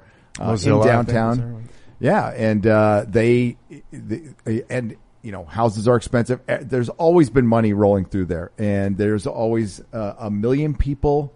This is before, prior to COVID, but there was a million people a day that would just travel into San Francisco. So the population doubled uh on every business day. And I, I I've never been able to explain it. Like a normal house, I don't know how a a a gardener lives in San Francisco, and he must have bought his house thirty years ago. Maybe it's like ten gardeners all sharing one studio. Uh, Maybe. And they all just like sleep in bunk beds. It's like good amenities. Um Nice weather. You probably know better than I do. Yeah. And then you got the mountains to the north. Uh, in the east, you have like, what's the city? You have those Sausa, or Sausalito's up north, but like, then you got like kind of suburban, beautiful farmland to the east. You know, you got the one oh one, the P C H. So it's, it's, it's located in a nice spot and the temperature's incredible. If you're down low in the hills, it's cooler. And then you go up and it gets really warm, like up above yeah. when the sun's hitting you. Yeah. I, I, I've never loved city living. So I've never really gotten my head right why people would want to be that close to people. And I lived there for eighteen years. Uh, and I, you know, I, I know you've lived in cities before. I don't know what attracted people to it originally. It's just, it sounds like the worst thing in the world. And, and I always think San Francisco, there is that for, if you're in your twenties and thirties, I get it. Uh, as, as a family guy, I don't, uh, you, you're not taking your kids to, to the Tenderloin well, yeah. in they, San Francisco. I moved there in twenty sixteen for a year, paid three thousand dollars a month for a one bedroom. And, uh, they were trying to sell me mushrooms on the street when I would walk yeah. around. That was something interesting. Um, but other than that, I never left the house. My car got broken into the day I went down there to look for apartments. I had my backpack in my back seat, came out and the window was shattered. It was gone. That was rough. Strong start. It's, It was terrible. I think it's an illusion. I think a lot of people, I mean, like there's parts of it that were beautiful. There was parts of it that were nice and there were parts of it that were fun. But I think a lot of it is an illusion. People build this up. New York is this fabulous city. San Francisco is nah, New fabulous. York, New York smells like sour milk. Pre-internet. Yeah, it does. It, it's all based on pre-internet living before the, yeah. before you could get any, everything shipped to you at will. You, you could only find like cool jewelry in the, in the jewelry district in Manhattan. Now you just order it online. They mm-hmm. make it and send it to you from Japan or wherever, Malaysia. China. China, China, China. Well, everybody had to say it. Yep, China. Uh, I, I think. Well, and then the mom and pop capitalism, which I love, is dead. Yeah, you there. sold I mean, your. Uh, so you had a comic shop in San yeah, Francisco. Yep. What was the whole process of starting it and then selling it? Oh, it was God. It was great. This was uh, back in two thousand three when I bought it. It was, uh, hey, I want, I want to buy your comic store, and the guy said, yeah, and we signed one piece of paper, uh, and that wow. was it. And you can't do that now. Um, and the landlord was cool. I, I got lucky. He was an old guy. He liked me and he gave me, he said a thousand bucks a month and he only raised it twenty-five bucks in ten years. Wow. And he felt bad when he did it. You can't do that now. Once the heirs take over, uh, as time went on, the city got more intrusive to the point where, uh, they did a point of sale purchase tax through the food and health. I don't even know how they wanted to get into my taxes then that they wanted to. So I just got rid of the point of sale purchase. I'm like, I don't have it anymore. So you can't tax me. And you wow. know, cause I was having to submit it and it was a way for them to look at the, uh, and that's their way to sneaking in and looking at your taxes, the city. So they started doing more and more intrusive stuff like that. No more parking, bikes everywhere. You can't, you can't drive anywhere. Uh, public transportation got more, uh, more expensive. Crime went up. Uh, my place got broken into a couple of times. They couldn't get in, but it got broken into. It was like regular. Uh, when the front windows broken, front doors broken, and it just got worse and worse and worse over time. Well, so it did start out so, nice. So, but you you no longer have this comic shop. No, I sold it. I sold it uh back in two thousand thirteen. I'm happy I did. My wife owned a business in San Francisco mm-hmm. for a two bit. Well, she had two salons and it went to one for fifteen years. And she did great. She did fine, but she had to deal later on. It was, there was a homeless guy sleeping in the, in the front door every day. Uh, and, and then you can't just scoop them up and get rid of them. You can't call the cops. They won't come and get them anymore. San Francisco, if it's, uh, this was before the, they changed the nine hundred dollars. You can go and steal nine hundred dollars worth of stuff. And, and they won't prosecute you basically. They will not prosecute you. Um, twenty years before that, if they broke into your car, they did something that was even short of being violent. You just went online and you filled out a form and they might come. Wow. My friend Kelly Cutler was working with the homeless up there and said that every morning at four a.m. they'll bring like uh, a fire truck or some, something down the street and ho- just fire hose the homeless people and make it so that they get off the street. What? Get off the- Are you serious? Yeah. No. I mean, I've been yeah, hit exactly. with water cannons before at protests. That's pretty severe. I doubt. I, I, I don't know. I, I let's let's look have up the sources that? to that. In San Francisco, you said? I haven't yeah. seen that. I mean, you never, have you, you never seen that? No, I've never seen him leave a street. Uh, it would have to be like Obama coming through or something like that. And that was back in the day, but they they are a constant force all the time, especially down on sixth and the Tenderloin, which I brought up. But it's spread out because they gave him cash mm. for the longest time. San Francisco gave him cash. That's how they. That's how they're fighting uh, drugs. They give them clean needles. And uh cash money once a and, month. I'm going to get in touch with Kelly and see if I can get her evidence on this because that's where I heard all about this from. And then I'll bring it on the show. Maybe we can talk about it next week. it was when I heard that that, that they would be hosing the homeless because they couldn't get them to move otherwise without getting yeah. violent. I forgot what they uh, what they did when this was a long time ago, but when uh, Obama would go there quite often for a fundraiser, and every time he came in, they just bought him bus tickets. Huh. Wow. It's like that South Park episode. You ever see it? Where all the homeless people come to South Park, so then they get a yeah, bus. Yep, yep. And they get everybody, all yeah. the homeless people to go to, to, to Venice. That's what they do. Did, didn't didn't I Giuliani do that or something? Or some, something. Yeah. No, no. On South Park, they sing the song. They were like, "In the city, city of Venice, right next to Matt's house." That was a funny line. I love that one because Matt Stone lives. Yep. Uh, they, they, they've been doing that for a long time, giving them bus tickets to get out of there. But they stopped doing it in California because they're like, "It's great. It's great here. We get cash. We get needles. Why would we want to leave uh, ever?" Yeah, I I, I, I worked. Um, I worked for a homeless shelter in California, and people don't understand what causes it. They just don't get it. And it's, and it's, and it's really, really frustrating when you have these bleeding heart types who are just like, why can't we just take like a house and then put the homeless in it? And they do this thing where you'll see like high level progressive, like famous progressives be like, there are more empty homes in America than homeless people. And I'm like, okay. And those are, that's a non sequitur. The, the reason the homeless people are homeless has nothing to do with an empty house. It has everything to do with their with with many of these individuals choosing to be homeless. A lot of, I, I hear a lot. They're like, mental illness is the cause of of, of homelessness. It is. It, it is a cause.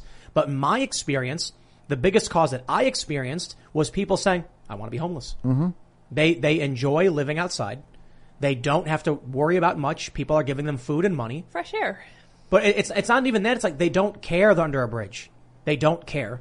You will not be, you can't, you go to them and say, look, there are a lot of homeless people who are definitely in, in hard times who want to get out of that, right? Who want to find a place to live.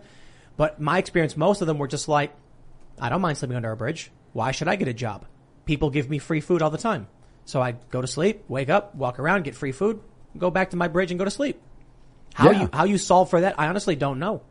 Unless you, you can't, right? You can't. I, there's, there's, uh, there's. I mean, you've seen it, but there's three types of homeless people. There is the one who wants to be homeless. There is the mentally ill, and then there's drugs.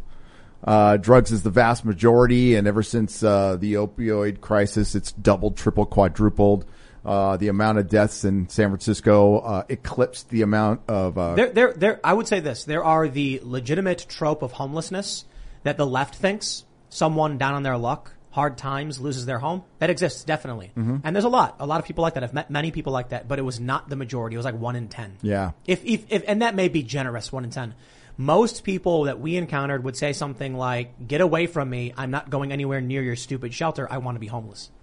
Yeah. They, they wouldn't say it specifically like, I want to be homeless. They would be like, I don't want to have anything to do with your garbage. And if they ever did come in, they'd come in for like clean clothes, a shower, and then leave right away. Yeah, they, uh, I, I don't know the exact story on this, but they, during, when everything was locked down, they gave, uh, they let homeless people in to a hotel or a couple hotels in San Francisco. There was a death in two weeks. There was fires inside. They were caught dealing drugs within wow. a week. It was just a complete S show. Uh, and, uh, th- they had to continue it because they, they couldn't, like, how bad would that look if they stopped it? But they were, right. there was cops there all the time and the hotel was like, uh, wishing they hadn't have done it, but they so did. I, I, I would love to find a solution to homelessness, but that means arresting homeless people. The, in, in Northern California, they announced that they would intern homeless people if they were deemed not ah, mentally I saw fit. That. Yeah, they would take their, their paychecks or any money they had coming in and seize it and then lock them up. That's the only, like, that's the simple solution because I tell you this, when you go up to homeless people and say, here's a house, and they go, no, what do you do? Are you going to drag them into the house and lock them in? Because that's, that, you're going to have to, pe- these people don't understand. These leftists are naive. They think everyone assumes the world, like, they think everyone thinks the way they do. Mm-hmm. They don't realize that people believe different things. They think every conservative is a grifter because how could you possibly believe that, say, Jesus is the son of God? Or something like that. I, I don't believe it. Therefore, they don't either. And they're lying or they're crazy. It's like, yo, you are not the arbiter of truth and morality. You don't know what you're talking about. This is what makes it so hard to actually solve these problems. The the arrogant. Exactly. And, and judging the world by their own standards all the time. Uh, you're not going to save everybody. I mean, you know, what what's that saying that the, the left sees the world for what they want to see out of the world and the right sees it for what it is? I don't know if it's a correct saying. I don't even know if I said that right. But well, you made it up if you did. If yeah, there you go. I mean, there's the the you're not going to save everybody. We need. It doesn't mean you don't try, but uh, as far as the homeless problem is, because it's not something you can throw money at. It's like the drug war. Uh, that was ridiculous. It's the same thing. Uh, you're gonna have to fight the problem at home, and you're not gonna st- there's there's hobos. There's there's a whole right. culture of people. Do you know do you know what hobo means? Do you know I that don't. hobo, I... vagrant, bum, vagabond, all different things. Vagabond's the obvious one. That's like a wanderer, a wanderer, a traveler. But uh, I learned this. Hobo is a person who is looking for odd jobs and is just passing through. It means homeward bound. Oh, you know oh. interesting. Hmm. So a I did hobo, not know that. When you'd see the cartoon of the guy with the stick with the thing in it, it's because he's going back. I guess the idea was people would go out looking for work, and then when they failed, they would start heading back, taking odd jobs along the way. So they didn't have any place to live, they didn't have a job, but they were looking for some work. Hobo. And then bums, I think, were people who are like around the town not working. Vagrants were usually like unable or unwilling to like, you know, it's like a, typically a negative, like a layabout. And then vagabond was just somebody without any direction, just traveling around doing whatever. Interesting, huh? Yeah. I've been, I've been called that a couple times. A, va- a vagabond? vagabond? Uh, yeah, that one's not times. really derogatory. That one's just no, like you're I, a wanderer, a traveler. And mm-hmm. again, uh, you can only get hurt if you give uh, power to words. I, I'm seeing another story on Twitter. I don't know if we're ready for a transition, but I'm seeing a pretty wild story that I definitely want to talk about. But we can still continue on the subject if you want. Well, you want to give your final thoughts on the homelessness thing? You didn't really chime in, but then we'll, I'll, I'll pull up whatever on Twitter. A lot of people are like, "Let Gary speak," so I'm, I'm trying, trying to, you know, give as much. Yeah, uh, Luke. I, I, I yeah. know. What I, are you doing? I can't help myself sometimes. It's okay. I'm like, ah. Uh, but, but you know, it, it's such a difficult problem. The government, in my opinion, is exacerbating it. It's making it that much worse. We're Luke's talking homeless. About Pretty much. Uh, yeah. I, I, I don't like that word. I like home free. There home go. free sounds there a lot go. better. As I'm Luke establishing my uh, you know relations with homesteads all across the United States, building I'd trade like, routes. I'm getting a lot of emails. People being like, "Yo, we have a Freedomistan here in South Carolina, North Carolina, Georgia, Florida." So, so thank you for your emails. I, I love being a vagabond. I love uh, staying in parking lots. Uh, but that's a whole nother story in my trailer and my uh, R V. I like to act like a diva when I smash through the door and be like, I just got out of my trailer. But in reality, uh, it's my travel trailer that I live in. But, but that doesn't matter. But um, again, the government is exacerbating this problem. I, I think a lot of it is lack of economic opportunity. I think a lot of it is mental illness. I think there's also a lot of other elements that we can't even quantify in words. But when you look at mental illness, when you look at lack of economic opportunity, that's everything that the government has been literally pushing for and creating along with big tech, social media. So that problem is going to be exacerbated. It's only going to get that much worse. People are poorer. People are unhealthier. People are in a worse mental decline, uh, and and that is only getting more exacerbated the, the more government gets involved. So, so Luke, you mentioned that there was a big story on Twitter. I can't help but notice that the number one trend is uh, W W E SmackDown. Is, is that the is that story? It? No, That's, I saw it? I saw Epstein trending too a couple uh, hours ago. That's because Bill Clinton was, uh, was in, the in the hospital, hospital. And then Bill Gates' daughter is having a wedding. Well, what's the wedding. story, huh? Uh, but this is something that kind of hits close to home with me because I'm seeing the frontline COVID nineteen critical care organization. organization, the F L C C C, just tweet out that their PayPal was suddenly shut down along with Facebook uh, restricting their account. And they're a group of medical professionals and doctors that are literally putting out protocols of medicines, of supplements, of, of medical studies that have helped a tremendous they're amount pro, of they're, people. They're very pro-mask. Uh, yeah, they're, they're frontline COVID nineteen critical care workers. They're, they're a lot of the doctors, and they just got attacked by multiple, uh, social media platforms. And I know a lot of people that they've personally helped. So to, so to see this kind of attack on, on medical professionals, on doctors, on people who are quoting the data, the science, and actually going after the studies, to me is a very big deal. Another, and this another is, grave escalation in the censorship. That's it, been it, Ryan happening. Long has that sketch we've talked about where I don't, I don't know. You, you've seen Ryan Long, right, Gary? Yep. Yep. He has that sketch where he's like, all the experts agree. And then Danny walks in. He's like, yes. I read the data and I came to a slightly different conclusion. And then he just punches him. Yep. And he's like, no, all the experts agree again. And that's that, that. This is how it's been for a long time. I mean, there have been a bunch of studies. Uh, I won't get into the details of, of some of the studies. I'll just keep it vague that, that have been pulled down. Scientific reports on, uh, on certain cultural issues that get deleted because they're offensive. You'll end up with, in this instance, uh, I think the C N N story is a really, really good example. Sanjay Gupta sitting down with Joe Rogan, finally being forced to admit Joe Rogan was right. A doctor prescribed his medication. And then what happens? C N N doubles down on the lie. Mm-hmm. To see big tech going after, you know, doctors. Why? I, I'm, I, I, look, man, I don't know what to say. What we've already said fifty billion times, and it just keeps happening. I'm not completely pessimistic because there's been, so, like, you know, just because something bad is happening now doesn't mean the world's going to end. Doesn't mean that it's it's completely over. There have been some gains. Like we were talking about Dave Chappelle getting defended by Netflix. It's a good thing. Netflix still kind of sucks. But I, I just don't know, man. You know, uh, Bill Maher, you know, came out. He said he's not getting the booster, right? You've got Kyrie Irving coming out saying it's his body, his choice. He's got mm-hmm. one life to live and one body to have. You've got Joe Rogan in his fight with, with, with uh, Sanjay Gupta. And you have massive amounts of protests all over the world that we're not oh, we hearing about, yeah, including right. one well, developing well, right now in Italy. Well, to be fair, from C N N dot com, yes. yeah. thousands protest as Italy's COVID pass becomes mandatory for workers. They say anyone who is on a payroll in the public or private sector must have a green pass with a Q R code as proof of either full vaccination, recent recovery from infection, or a negative test within the previous forty-eight hours. Employees who go to work without the pass risk a fine of up to fifteen hundred euros, one thousand seven hundred thirty dollars, and suspension without pay. Employers could also face fines if they allow staff to work without it. Wow. Yeah. That's uh it's substantially a, worse than here in the U S. Exactly. And the way that they implemented this was really sinister because in Italy, talk of like the a COVID you know, vaccine passport. It was first deemed a conspiracy theory. It's crazy. It's not going to happen here. And then they started to implement it with restaurants and indoor dining. Then they started to implement it with travel, trains, buses, planes. Can't get on any of those if you don't have the green pass. And now their latest rule here, this, I, I don't, I, I don't even want to say rule. Their latest decree here by the Italian government is that you can't work in there in the public sector or private sector if you don't have a green pass. If you don't have a Q R code that says the government allows you to work. And if you do work, you get a fine of one thousand five hundred euros. Um, and you need a vaccine to be compliant every six months with this, quote, green pass or a test every forty-eight hours, which is unfeasible. So Gary, what's, you had something what's to say? the, I, I got a question. Yeah. So what's the option if you say no to all this? Uh, you're going to jail, you're getting fined till the, I mean, one thousand five hundred euro fine here's, for going to work and not having a green here's, pass. Here's the best part.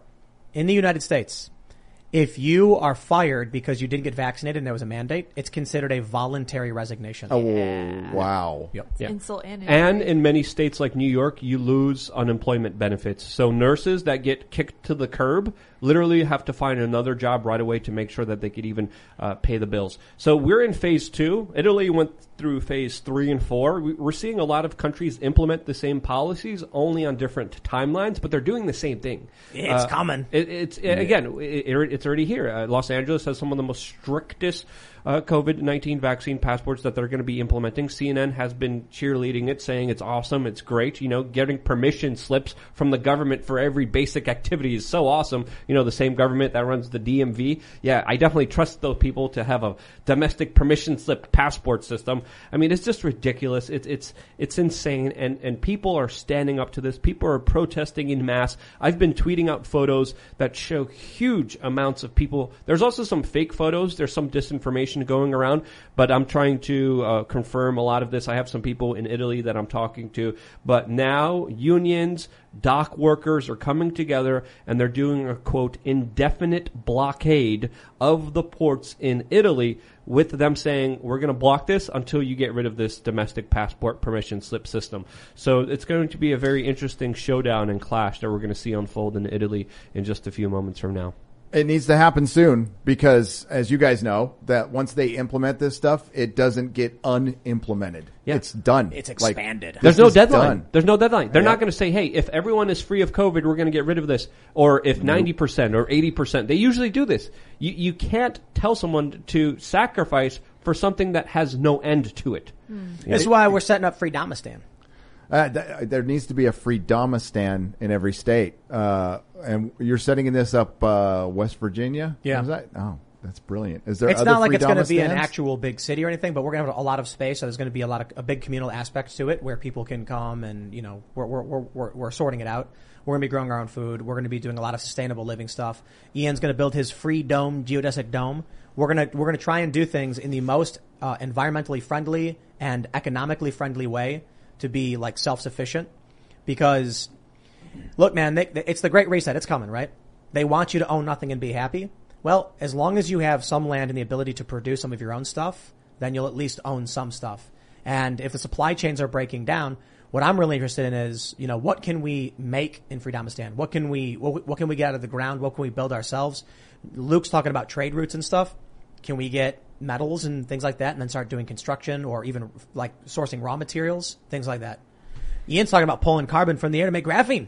Maybe yeah. this sparks the graphene revolution because we can't get iron anymore. Who right. knows? You can pull the carbon dioxide out of the air, then deposit it onto like a copper palladium alloy at like a thousand degrees centigrade, and it'll deposit graphene oxide. Um, that's one way to do it. There's other methods too. You can take rubber trash and then hit it, called flash graphene, where you hit it with, pulse it with lasers and then turn it into a fine layer of graphene that requires a lot of electricity. And lasers. We need to figure out how to that. generate a lot of electricity. Yeah.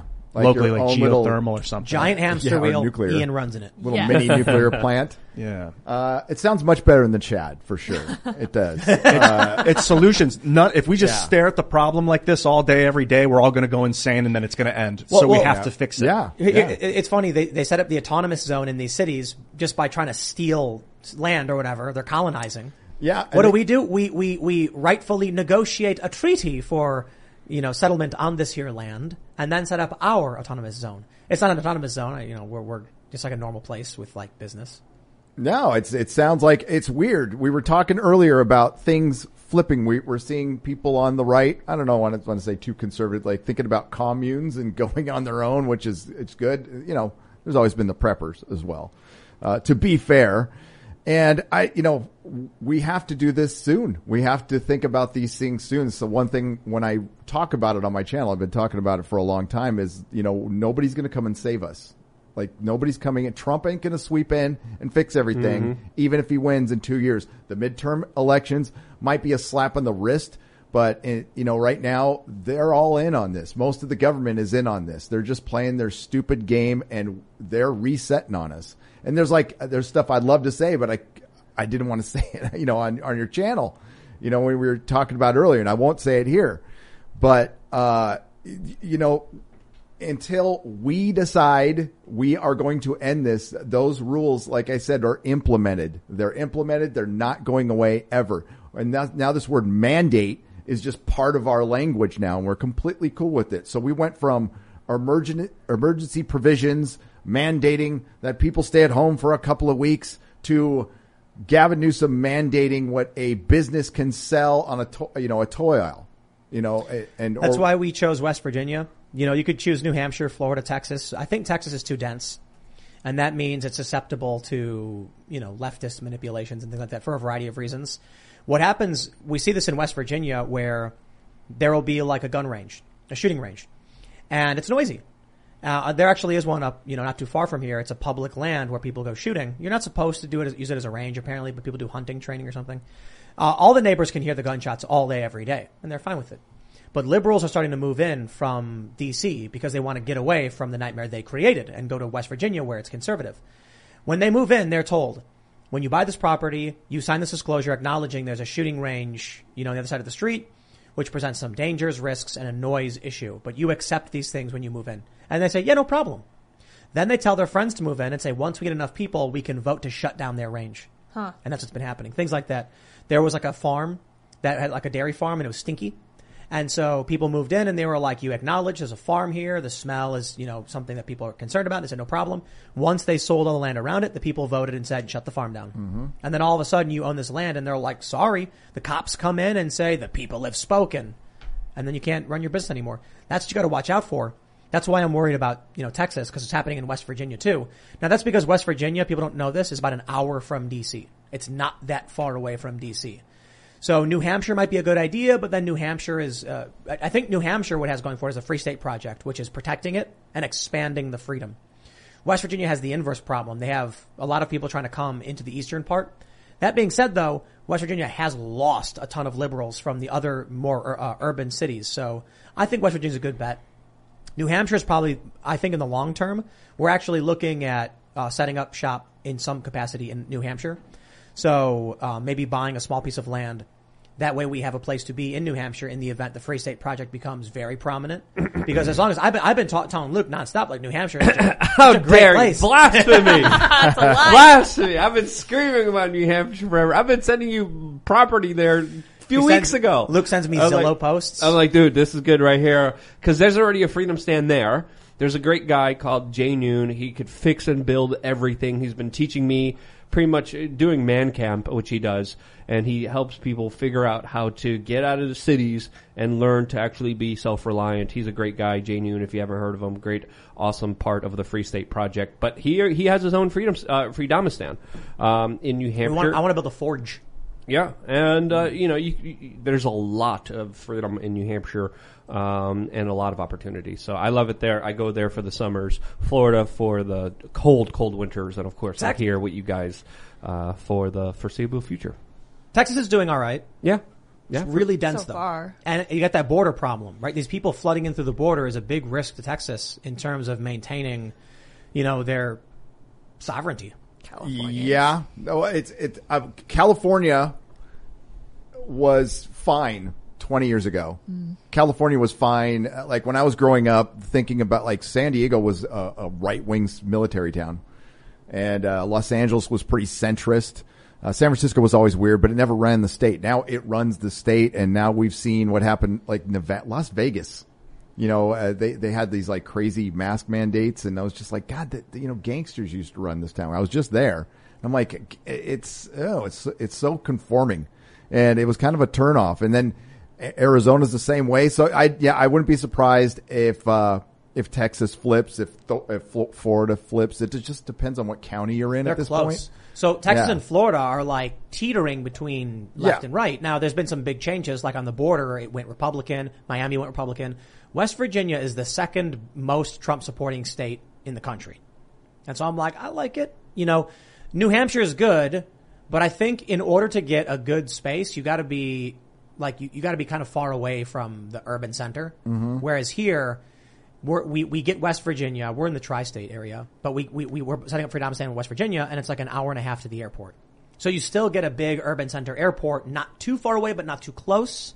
We, we weighed a lot of options. I mean, I was looking at northern Maine. I was like, I'll take what I can get, but satellite internet, ain't gonna, it's not going to cut it. And bringing mm-hmm. people out to the middle of nowhere is too difficult. We looked at rural Pennsylvania. That would have been awesome. I really wanted to like find like a dying town and bring industry back and just like get more jobs and stuff. But, uh, maybe, maybe we'll do that with the Freedomistan area and more people will find jobs and more industry will grow and we'll, we'll be investing continually in the space to build stuff and set up a business. You know, Luke wants to get his own, ha- have his own gun shop. So. That would be fun. And, yeah. and, um, training facility and, yeah. you know, growing C Q C. Our own food. Hell yeah. Yeah.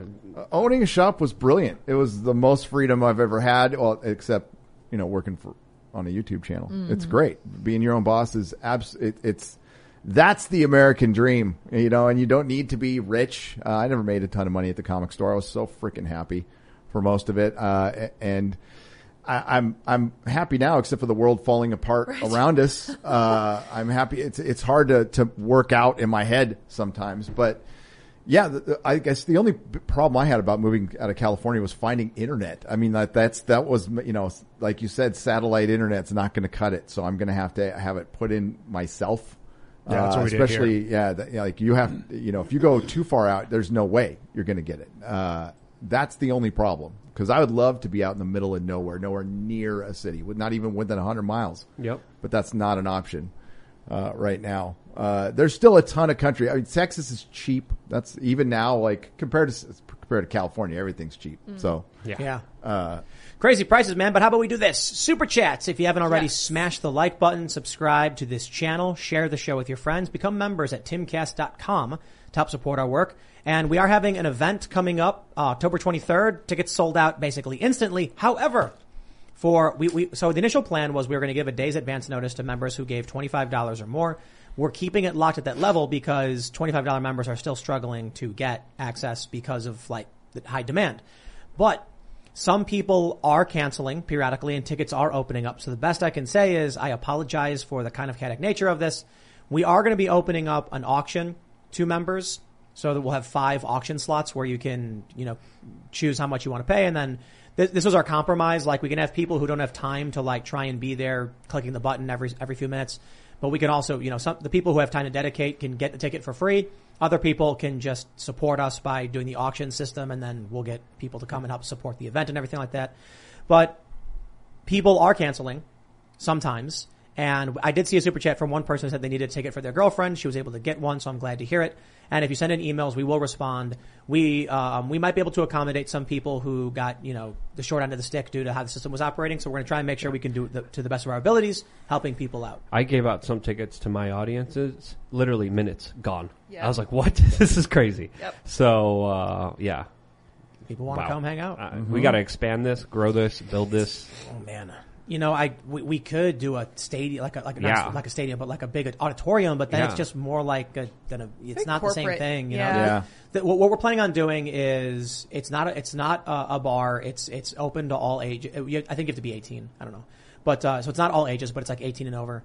And uh, we're gonna have a, a stage, and there's gonna be some comedy from Ryan Long, so it'll be fun. All right, oh, let's let's great. read some of these super chats. Smash that like button if you haven't already. Joshua Hickey says, anyone else see Peter Thiel donating to people running against the likes of Liz Cheney and other swamp creatures? Said he wants Trumpism to continue for generations in the same ilk of DeSantis. Interesting. Mm. All right. Chef as does it. Tim Pool and Nerdrotic, the ultimate team up. There you go. Nice. Dan Vask says, George, what's that about? That is an inside joke for my show. Too long. Sorry. Uh, But Dan Vask is great. Dan Vask, uh, you you guys might have seen him. He uh, he does cover songs, and he sang uh, "Toss a Coin to Your Witcher." Got a couple million views. Oh, nice. More than that. Yeah, he's got some. He's, he did the theme song for our show, but uh, yeah, the George thing. Uh, George is out there. He'll know. Very cool. Right yeah, on. Inside joke. All right, Captain says, Tim, you were right about the ports. The trucker problem isn't truckers; it's trucks. C A carb emission law doesn't allow any semi-truck over three years old to operate at the ports. Look up, opening the port of Los Angeles twenty-four seven isn't the game changer Biden claims. Interesting. Mm. Punk Rock Fox says, Tim, we did it. Yesterday I was upset because I could not get my girlfriend a ticket. Guess what? We got it today. Woo. See you in West Virginia. Yes. I'll have my ho- mohawk up for you, buddy. Let's go, Brandon. Also, awesome. Hi, Ian. Hello. We're all, we're all going to be there. Yep. I'll look for it's mohawk. It's going to be fun. Let's go, Brandon. And I'm really excited to see uh, Ryan Long play, uh, perform. We haven't really like worked out any schedule for playing music, but I think Ian's going to be playing, right? Sure. Ian's going to play uh, play a set and rock out, and everyone's going to be super stoked. Woohoo! Maybe, yeah, we got to do a couple songs together. I've got two Man. that I've been working on. I'm, I'm practicing them. In the, the I, I wonder if I can do like one or two songs. So I'm like, this is going to be this is going to be a lot of work. Events like this, it. people need to understand it's tough, you know. Oh, yeah. I just, I just did like a tiny event. It was very, very tiny compared to this. And it was a ton of work, but it was fun uh, meeting everybody. It makes it more real. Let's do an acoustic thing. Yeah, Keep I'm thinking acoustic. just acoustic. But Ryan Long's a good drummer. Yeah, he is. Oh, there you go. Get him out of Got a whole band. Interesting. We can That's bring right. the digital kit. Yeah. Nathan O'Connell says, the last time Netflix tried the woke stuff with cuties, they lost seven billion dollars in value because everyone canceled their subscription. They aren't siding with the woke anymore. And they're not losing value over Chappelle. I don't think their no. stock's going to go down over that. They're going to be like, people like it, you know. Chappelle's insanely I, popular. I didn't I mean, know he had a special yeah. until the drama. Oh, yeah. They, they're terrible at, at promoting their specials, but, I mean, sh- they don't need to. With Chappelle, would get around, and within two weeks, everybody had seen it. And it's, if yep. it wasn't for Squid Game, people would, uh, it would be the most watched thing on there. So. And Blazin sixty-four says, Gary and Tim need uh, need you to discuss Falcon and the Winter Soldier series.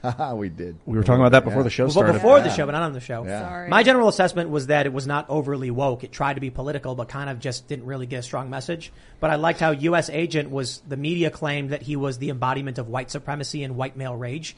But it turns out to be a redemption arc hero that is like made to look good. So... Take that, media. I, I totally... The writing was all over the place, uh, and U S Agent uh, Cap was much better than... Uh, he was the best character in it. I thought he had the best character arc, uh, but I thought it was uh, filled with... Uh, I, I get into the weeds on this stuff, but intersectional feminism. I call it the M C U. Uh, and, uh, it, yeah, they... they It's a long story, but it goes back to Captain Marvel and, you know, Awful at the movie. end, yeah, terrible movie, terrible movie. But at the end, they had Falcon and Falcon didn't even fight his own bad guy. Oh, I call her Freckle Jesus, but she came up and, uh, she got killed, uh, she got killed by, by Carter, by Sharon Carter. So why are you not even fighting your own bad guy at the end? And people say, oh, you're just nitpicking stuff. But no, if you mm. watch the entire story, Falcon does, he deifies his villain, who is basically the head of Antifa. She's like a, you know, and, and he's like chewing out, uh, doing this, uh, you know, he's projecting right in front of three, uh, three politicians that just happened to be standing there that survived a plane crash. And, and, and his big suggestion or helicopter crashes, do better at the end. That's what it is. You know why I didn't like, uh, Captain Marvel? And I thought a lot about this. I watched a video comparing Captain America to the cap- film to the Captain Marvel film. And they're like, in Captain America, you have Steve Rogers. He's weak. He has no strength, but he has inner, he has good moral character. He's willing to stand up for those and stand up for himself, even though he knows he'll lose.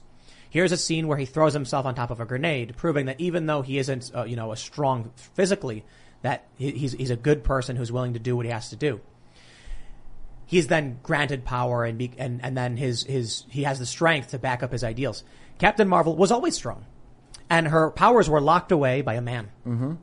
So in the Captain Marvel story, she's mean, she's nasty, and in the end, she doesn't have a redemption arc. She has a self-realization. Huh. I actually found her to be the villain. I found her to be very villainous. Not that the militaristic, you know, uh, group that she was working with was good guys. No one has to be the good guy. But her whole arc is basically she's a bad person, she's a bad person, she's a bad person. Now she's strong and a bad person. And arrogant. And I was like, ugh. And then in Endgame, when I was in the theater and she punched Thanos, the whole audience, the whole th- theater groaned. No, no joke. So there's that theme. It's like there's that scene where Thanos has the Infinity Gauntlet. He has everything. And then, or yeah, he has almost everything. No, no, no. He does have them all, right? He has and, almost everything. And when she going, comes down. Yeah. And then, he, and then, and then he's like pushing against her. And then she, she's holding his, like he headbutts her and she doesn't flinch.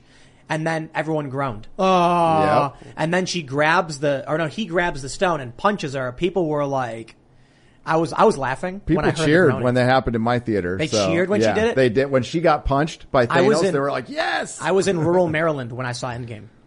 And so it must have been this, a, a, a conservative area. Cause I was like, I was in a particularly conservative yeah, area when Western I, Maryland. Very everyone groaned. Yeah. I was laughing when I heard it. I was oh. like, oh, and I was like, and then when all the women came down in that scene, the audience groaned again and I was laughing. Yep. I was like, I knew it. Yep. I I'll so. point out again, Disney annihilated that series, The Infinity Gauntlet. They, they should have made The Infinity Gauntlet and made it like they wrote it because it's amazing and people die and it's horrible to see your, your favorite hero get ripped apart by the Infinity Gems. It's just, that's what they needed more of. Not these invincible trash characters. I liked, uh, did, did you watch What If? Uh, yes, I did. I thought it was kind of dejected. Like, it's clear people recorded their lines in passing. Yeah. It's like, as part of your contract, you're going to do this movie and then just read this line real quick into this microphone. Okay, thank you. And during they, a lunch hour. Right, exactly. But I really did like this, the finale.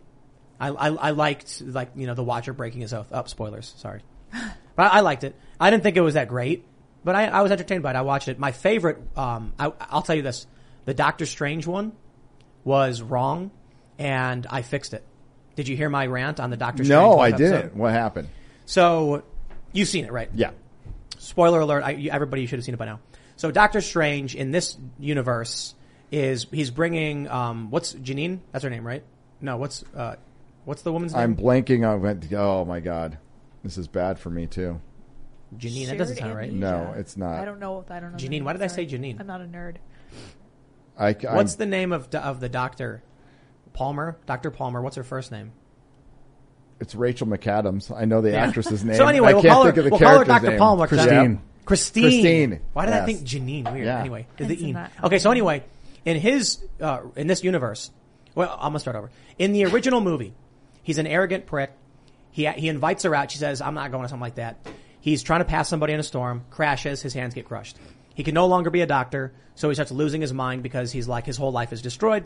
Eventually, he finds the mystic arts and becomes a sorcerer supreme, and that loss drove him to becoming the hero that's helping save the planet. In the What If series, they're like, in this version of reality, he brings Christine with him. She dies. Mm-hmm. And in trying to fig- like learn about life and loss, finds the mystic arts, becomes sorcerer supreme. But eventually decides to use the time stone to go back in time to save Christine, but he can't because it's a fixed point in time that created him. If she doesn't die, he never becomes sorcerer supreme. You know what I thought was going to happen? What I thought was going to happen was that when he's like, you know, desperately trying to like bring her back to life. And the Watcher talks to him and says, you can't change a fixed point in time. It is the loss of Christine that drives you to become the Sorcerer, Sorcerer Supreme. I thought he was going to go back in time and destroy his own hands on purpose, creating the timeline where he destroyed, where his life was destroyed. And then what that does is it kind of sets in motion this loop into the original movie where you realize he didn't have to be crippled. That mm-hmm. in the original timeline, he just lost Christine. But even though they didn't stay together, he was willing to sacrifice everything that made him who he was in order to allow her to live. And they didn't do it. No. And it was kind of like, eh, whatever. And then there's like a weird thing where the sorcerer, where the Ancient One like turns him into two Stevens or whatever. And I was like, yeah, yep. whatever, man. And then it ends the same way anyway. Right. My I, way was better. Yeah. That would have been awesome. I think so. I, th- I mean, I think they just wanted it to be a sad ending. I think that's pretty much it. And plus, they stole something from Doctor Who, having the fixed point in time. That's straight up a Doctor Who thing. I just, so. I gotta stress, like, how amazing it would have been if he's like, to see the scene where he's like trying to save Christine and the universe is collapsing and the Watcher's like, it can't be done because the loss drives you to become the Sorcerer Supreme. And then he's like, what if I gave up something else? And then it was like, it would have to be something of tremendous value. It's like, what if it was everything that made me who I am? His hands. And then he creates their own timeline. So he basically punishes himself. How awesome would that have been? That'd have been cool. Yeah. Anyway. I'm totally lost. Yeah. I, uh, it's okay. We gotta, we gotta take advantage of that. I don't follow. Yeah. Go ahead. All right. Cole uh, Stiverson says, Tim, please talk about the globalists. There you go. That's what Luke is here for. Yeah. Yes. That's right. All right. Dennis S. says, Dems have media. Media runs on trades. Trades have mostly conservative Republicans, et cetera. Love you guys. Listen every day. Let's go, Brandon. Let's, Let's go, go, Brandon. Brandon. Absolutely. All right. J H. Schwalbach says, with all the money I give in super chats to Gary and Tim, my wife is sure I'm buying porn. Keeps marriage spicy. Hail Friday night. Is it Friday Night Tights, right? Yep. A Z, X-Ray Girl, Geeks and Gamers, R K Outpost, and all thanks uh, to Tim for having Nerdrotic. Moist. Too spicy. Oh, no problem. Nice. We're, we're more than happy to have you on. Thank you. And, and it's porn in a way. Intellectual porn, maybe? Better yeah. than that. I hope. All right. Toxic Man Flu says, Gary has an awesome story of hope and success. I never would have made it through the last two years without Gary, Comics Division, Culture Casino, and many others in the fellowship. Thank you all. Right on. I like how they're using the word fellowship. I tell people to stop using the word community. The fellowship. Stop that commie language. Yeah. The Fellowship of the Ring. Yes. We got so many super chats. Ooh, this is from guys. Sarah Stathatos. She says, George... Exclamation point! Exclamation point! I, I'm not going to read all of them. So many. She says, "George, George, George." George is going to love that. That George. is brilliant. Yes. I mean, there's a bunch of superchats saying the same thing. Yes. George uh, is a supporter of my channel, has been for a long time, and uh, every time he would give a big super chat, we just yell his name, and it became a thing afterwards. Nice. Yeah. Samuel Bonin says, "Vax mandate, taking my job soon." But fear not, although most of my time is taken up by O T, I've accumulated over twenty projects, books, and games that I can start building culture with. Cool. Wish me luck. Very or cool. hire me. Ooh, um, you can always luck. send an email to pitches at timcast dot com, but I do have to be uh, to, uh, to admit we are just like dramatically swamped. We get a lot. Yeah. All right, let's see. Furious Phil says... J C Tim, you have Nerdrotic, a k a. Gary. Start asking him questions. Let's go. Unicorns do not crap ice cream and fart rainbows. They don't? Oh. I thought they did. Yeah. All right. Yeah. Vexcoon Kilrog says, Hail Gary. Hope you're enjoying Babylon five before the C W re- reboot come for it too. Is that, uh, is that true? Yes.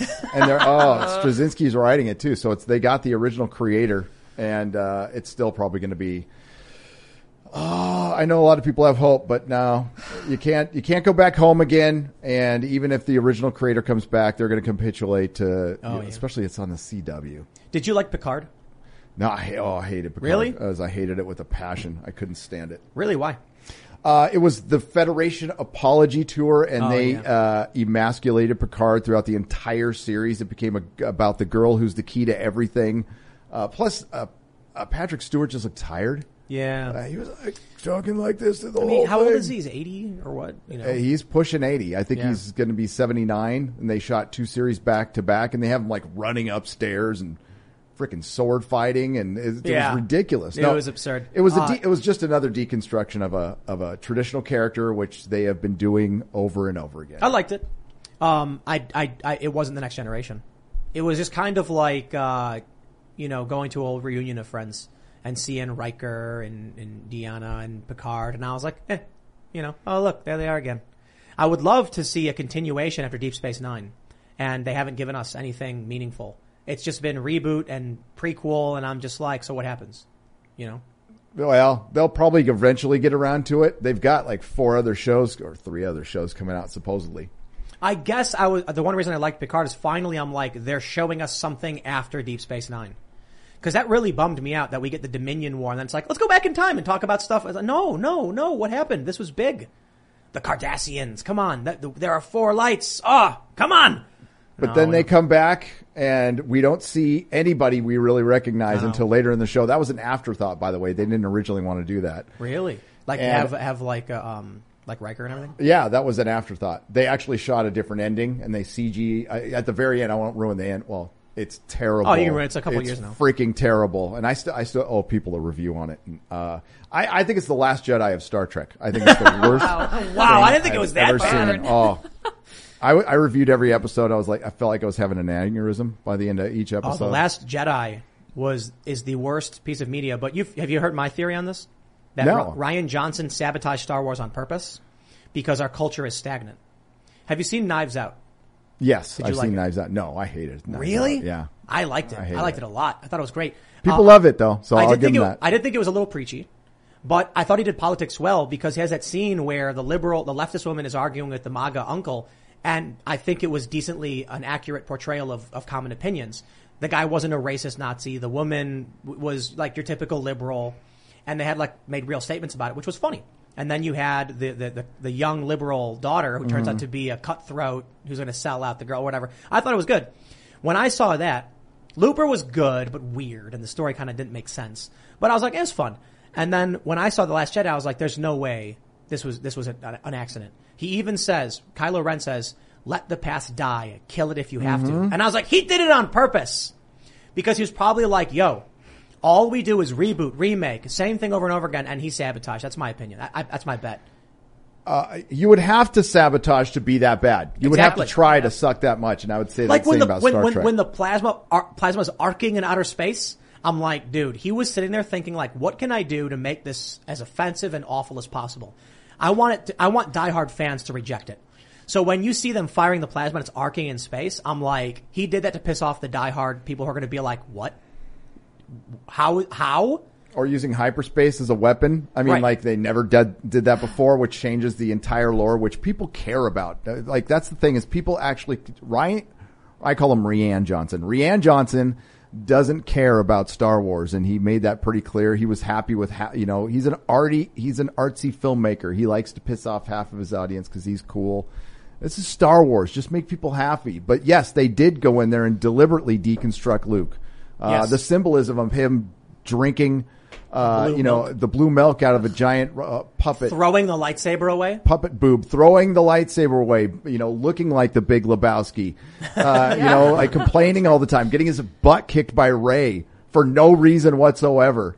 Not really training him. And then, you know, he O Ds on the Force. That's just like, I hate Star Wars and I'm going to do a movie now. It's ridiculous. Yeah, dude. Star Wars is done. Yep. It's, it's done. Um, Some of the games, I guess. What's what's the, the game they just did recently? People liked, but I don't. I don't even know. Knights of the Old Republic. Yeah. No, no, that the O G Knights of the Old Republic was yeah, amazing. And they, and they have a writer coming in to screw that. Do you need that? I mean, you you just said it's amazing, and I'm not the biggest gamer in the world, but you said it's amazing. O G Does it need Coder, to be changed? Bro. It was such. It was one of the best games I've ever played in my life. Yeah. I was addicted. It was so good. So and good. They brought in a writer who, uh, who, one of the writers who likes to drink fake geek tears. One of those type of people, type of people who just hate the fandom. Uh, that's part of the thing. I, I kind of put, I kind of, I defend the fandom once in a while. They, they get picked on a lot by creatives and stuff. Always have, you know, but it's always been behind the scenes. But now since, uh, social media is around, they love saying things like toxic fandom or incels and all yep. that, or you live in your mom's basement. It's like, I thought you were supposed to be for the nerds, I'll about just, the nerds. I'll just put it this way. Uh, you know, I think, We, we share a lot of opinions with a lot of people who are upset about the destruction of this content. And, uh, what the room we're in is anything but a mom's basement. Mm-hmm. We are, uh, um, well, well-mannered and developed adult individuals who enjoy entertainment of the sci-fi and fantasy nature. And it's being ruined by people who don't care about it, who have been handed the reins by big corporations. And I think that their goal is they take a look at their market share and they're like, we got too many dudes. How can we get more women involved? And they're like, what do women like? And then they just make some mash-up garbage. It doesn't work. Mm-hmm. Well, they, they bought, I mean, they bought Star Wars to bring more boys to Disney. That was the whole point of doing it. It was and then we, they nuked it. Uh, yeah. The, the sequels were just the worst garbage I've ever seen in my life. First of all, Force Awakens is a shot-for-shot remake of A New Hope. Yes. And then you get The Last Jedi, which is the worst film I've ever seen in my life. At least The Room is funny yep. in how bad it was. It became a cult classic. And then I just love... Oh, uh, the Emperor is not dead, actually, and nope. The Last Jedi didn't matter, and he's here. And my favorite part about it is he, like, he wants to be Rey. Like, the Emperor's like, I'm going to be a young woman. And then he's like, strike me down, and I will possess your body. And then she goes, never! Ah, and then she strikes him down. I'm like, yeah, I, I like, I, and he kills himself at no, the end. No, no, he becomes Rey. Like he said. Yeah, it, the it, way the way he set it up, you're right. He, he should have won at that point, and he didn't. But, or did he? Uh, who knows? Maybe, Based on maybe, maybe he was transitioned. Lying. He did, but yeah, that was the weird thing to me when he was like, "I will take over your body." I'm like, "That's really weird." It I is. Guess the Emperor was trans the whole time, and that was the that was a character arc. He wants to be a young woman. Mm. And what? I, I, and then I guess he wins though, because she she kills him. So yep. And then I kisses should... Kylo Ren. Uh, weird. Well, that weird. Was the Emperor the whole time was just oh, like, that Han Solo is kind of hot. Yep. Oh, and then you get, you know, Han Solo dies and then he's like, well, he still has a son. Do it. Ugh. He looks him in the eyes. Do it. All right. All right. Uh, Falcon Rays, Falconizer says Nerdrotic, Geeks and Gamers and TimCast need to team up to make sci-fi content. We cannot depend on the entertainment industry to entertain us anymore. So we have to make our own entertainment. I'm down. Um, I've been saying before, we want we want to do like a, a comics section, kind of like Shonen Jump, where we do like like a few weekly releases of uh, various series, uh, series, series, series. So if you know people who have um, good story ideas and they want to just start cranking out weekly chapters or something, we'd be down. I'd be down for that. I don't know if you guys are. There are uh, there are hundreds of them out there. Hundreds, right? Hundreds, thousands. Got to find the good one. Uh, you got to find the good one though. So yeah, I mean, they send me stuff. If I saw something great, I'd send it your way. Make sure it's good. Yeah. Uh, make sure it's really, really good. Uh, I, I, I basically just, I think the comics are all regurgitated at this point. I'm not entertained by them. I used to love the Justice League so much, the stories were I just big fan, and the X-Men when I was little. Now I'm all, I, I started to get, get into manga and anime, and now I just think they're doing a better job. My Hero Academia, Academia does superheroes better than comics today. I mean, you got, you got, that's just, it's kind of amazing. That's the case. Yeah, I, I wouldn't read manga or watch anime for the long... I mean, I like some of the anime, but manga I would not read. For one, it's reading backwards, and I never... You know, I was a, I was an American comic book snob, but they I, I people have sent it Come to on. me, and I finally I'm into Death it now. Note. Yeah, D- uh, Death Note's good. I like Death Note a lot. I like uh, Attack on Titan. Uh, I haven't I haven't watched a whole lot of that. Somebody sent me a bunch of uh, uh, One Piece, so I'm getting into that right now. I've got, I, I haven't gotten into that. You know, the problem is it's so big. I'm kind of like, ugh. It's big. Yeah. I, it's taken me a little while to even figure out what's going on. And then they finally sent me a, a Blu-ray of uh, My Hero Academia, which my kid has been trying to get me to watch. It's, it's I, brilliant. I, I, yeah, I really like. I, I think they do superhero so much better than. Yep. And it's it's original, you know. And to see to, to see anime doing original uh, uh, superhero stuff. I'm just like, man, where where are you at, America? They gave it up. They had it. They they we, we created this stuff in the fifties, the, the golden age, all this stuff, these superheroes, and now it's just trash. Stan Lee, uh, one guy yeah, can do well, that again. Japan is so far behind because, um, well, I mean, there are gay characters in there, but not everybody's gay. So once everybody's gay in uh, in manga, then they'll catch up to America. There's a lot of good stuff, you know. Um, but I definitely would like to, to, to make some comics, um, you know, ha- have some of that content and maybe even make our own shows and stuff when we get to that point. There's a, there's a, there's a bunch of stuff that I, I haven't been watching a whole lot recently, but, um, someone mentioned Era Fuera, I think, Fuera, I'm pronouncing it wrong, I don't know, was a show I watched a, a big chunk of until I reached the, the, I watched every episode until the latest and then I'm like, okay, I binged it, now I gotta wait for them to do more episodes. Uh, Black Clover, a lot of fun. I guess people don't like it. I thought it was cool. My Hero Academia I thought was really great. The, the, uh, man, I used to read every single Naruto when it came out every Wednesday at the Scanlation every Wednesday for years. So I'd be totally down to make some fun new cultural content and do these, uh, comics. Did you see the, uh, Donald, Donald Trump and the Death Note one shot? No. They made a legitimate canon Death Note chapter with Donald Trump in it. No way. Yeah, so it's basically a kid gets the Death Note and decides to sell it to, and Donald Trump is like, America will give you, you know, fifty trillion dollars, something like that. It's, it's, it's good. I thought it was great. All right, let's see what we got. Spider Bro says, hey guys, huge fan. And you're right. Me and my cousin tried to get breakfast at IHOP, Denny's, and Waffle House. Both IHOP and Denny's were closed, and Waffle House was uh, only taking to-go orders because they only had two employees. Wow. Mm-hmm. That's brutal, dude. This is stuff I have never seen. I mean, that's, this is, uh, yeah, this is kind of the, the, the beginning, uh, the breaking down. You know, when you see the, the organized uh, gangs going in and, you know, shoplifting out of Walgreens. Yep. I saw one guy, uh, oh, you might, I, I won't repeat his name here. He retweeted and saying, oh, well, you know, this is what you get when uh, the chain markets come in and take over the mom and pops. He's not totally wrong, but this is happening to the mom and pops in San Francisco too. They're just not videoing that. Yeah. That's, it's happening to them too. Uh, that's just, that's society breaking down. That's, that's the beginning. Darth Meerkat says, I can't wait. I can't wait to play The Division I R L. Have you played The Division? Uh-uh. It's about a, a pandemic that like oh, wipes okay. out a bunch of the cities, and then you're in the in part one. You're in New York, and it's pretty cool to be in Manhattan, and it's like an apocalypse. And there's uh like rogue factions start taking over, so firefighters start like they, mm-hmm. they actually take flamethrowers and become actual firemen, and they're trying to purge the, the disease, and they end up going crazy and just killing anybody. They're like, it's too risky. They're infected. You have regular gangs. You have paramilitary groups. It's fun. It was a fun game. And then in uh, part two, that you're in D C. And it's like you're in the White House and it's abandoned. Yeah, fun game, fun oh, game. I'll check that Plus, out. You get real guns. Like the guns are all based off of real guns, so it's it's you know it's fun. All right, uh, Sarah St- uh, uh, Stathatos says George, George, George, George, George, huh. George, George. Uh-huh. Thank you for the big super chats Thanks. to say George. Dragon. Dragon Balls Deep says, good name. Tim, given all the gun stuff y'all do, you must get in contact with Mike Glover of F C S. He's the real deal. Yeah. Also, I want to see Dave Smith versus Vosh debate. Love the show. Shout out to Ian. Ew. Yo. That'd be good, yeah. uh, I'd totally be down to host Dave and Vosh. That'd be fantastic. But I feel like, you know, is Vosh the only one willing to actually sit down and express himself, you know, and his ideas? He does a good job of, of giving his ideas. A lot of people think he's he's wrong, but I can respect that. He's, if he wants to come and speak. And he, and be wrong. That's a brave thing. Be wrong, do. yeah.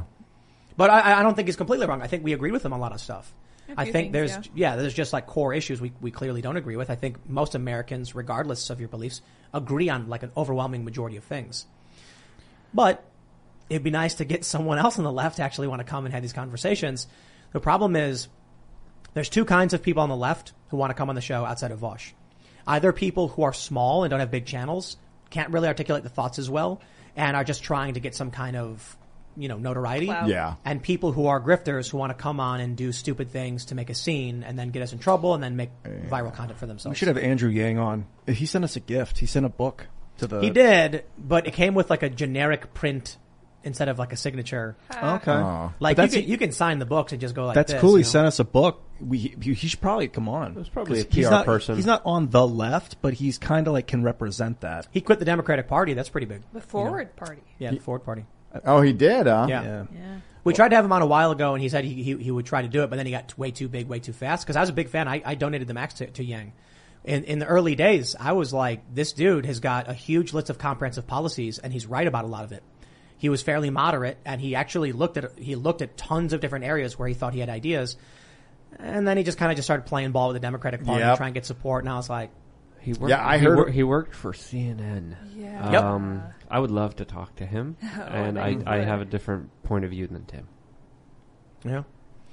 Scott Anderson says, Luke, one thousand yards forever. What's the current rate for fifty B M G? Got a story for you, Tim. What is the best way to get to one of your reporters? Um.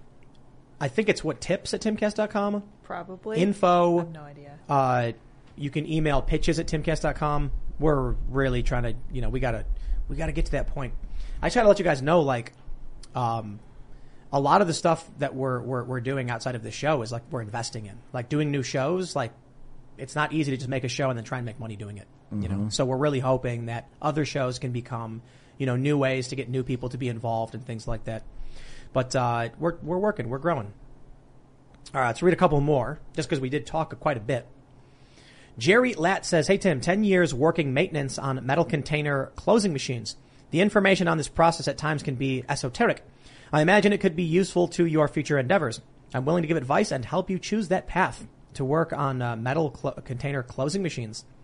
Maybe for Freedomistan, we could do something like that. I do. Th- we, we do have a nice little hill. And I was like, we could bury, like, we could get like three shipping containers and just bury them. And then have three little, like, little dorm, like, hangout places, or make them stores. Mm-hmm. You know, they have, like, the town. I would love to have, like, a little a little western town, like the sheriff and, like, oh, oh, general store. Cool. Yeah. That'd be cool. Freedomistan. All right, we'll just do a, a, a couple more here. All right, let's see. I don't know what that means, so I can't read it. Mm-hmm. R. Barrett says, let's talk about some Bond R I P or how they are systematically killing strong male characters like He-Man, Bond, Indiana Jones, et cetera. Mm. Yes, that's what I was talking about with uh, Luke Skywalker. That was uh, the beginning, the beginning. It started a little before The Last Jedi, everything that's going on, but it's very deliberate. And it's, I guess it's only deliberate to like hardcore no- nerds who like not only just pay attention to Star Wars, they pay attention to the whole realm. So... Uh, when they see something similar happening to Picard and to James Bond and to Luke Skywalker and to Captain America and to Iron Man, they tend to start thinking that there's something nefarious going on. And, and there is, there is, there's a, since the Time's Up, uh, Me Too Time's Up little moment in Hollywood after Harvey Weinstein, huh. It was a huge power shift.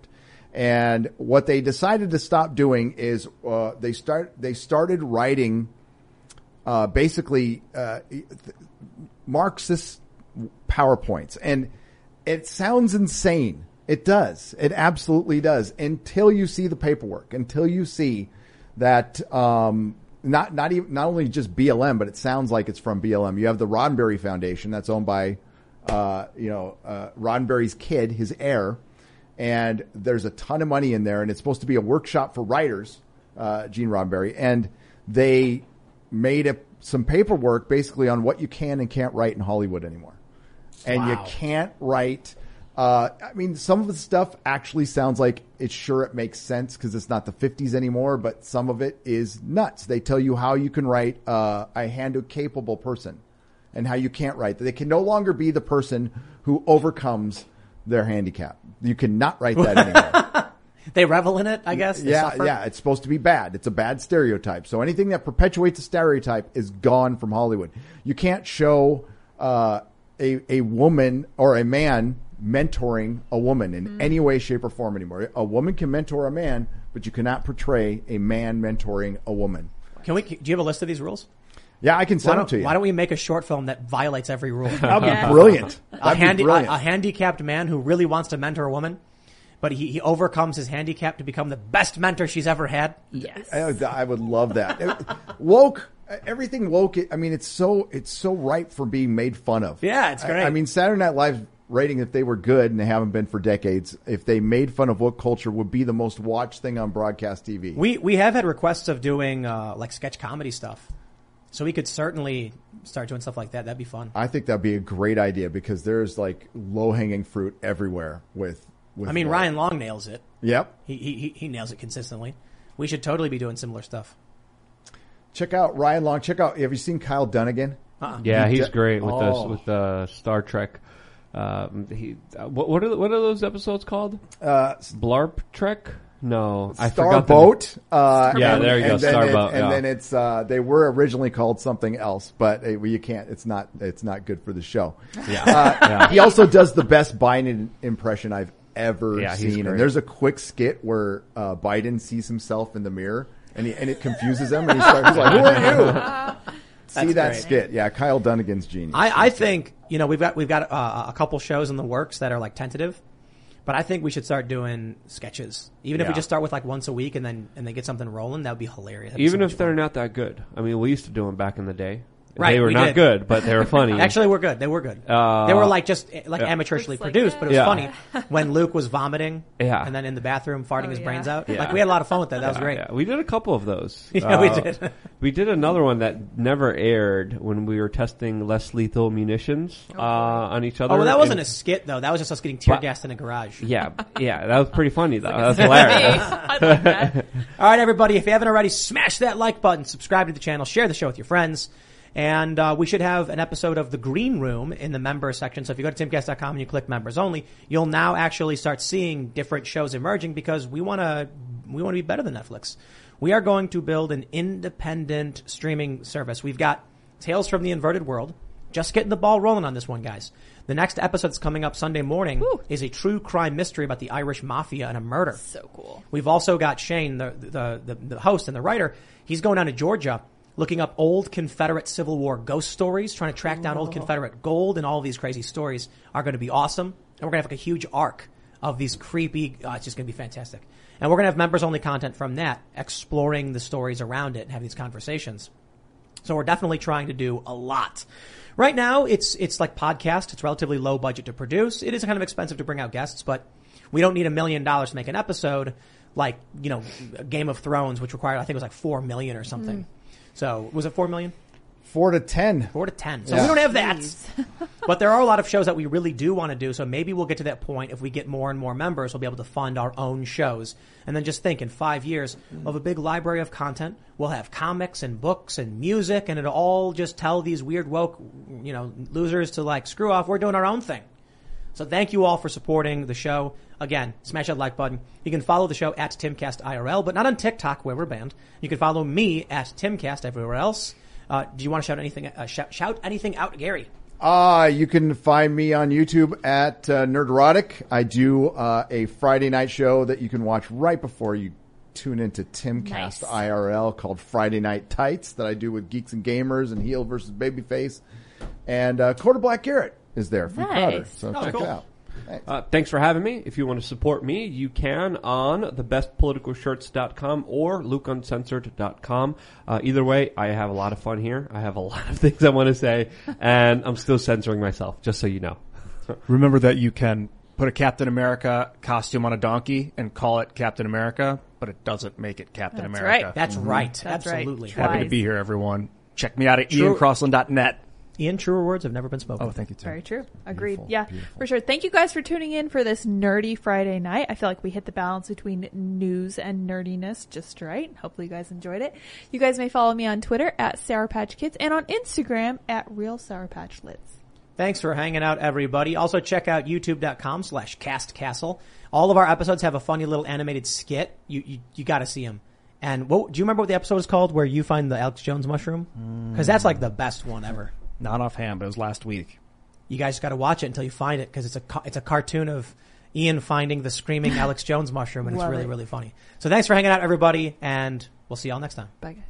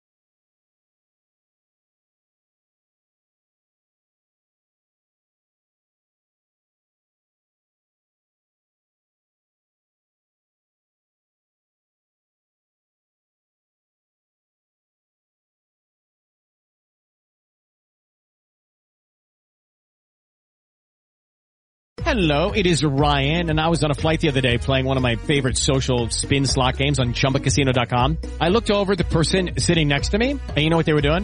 They were also playing Chumba Casino. Coincidence? I think not. Everybody's loving having fun with it. Chumba Casino is home to hundreds of casino-style games that you can play for free anytime, anywhere, even at thirty thousand feet. So sign up now at Chumba Casino dot com to claim your free welcome bonus. That's Chumba Casino dot com and live the Chumba life. No purchase necessary. V G W Group. Void where prohibited by law. See terms and conditions. eighteen plus.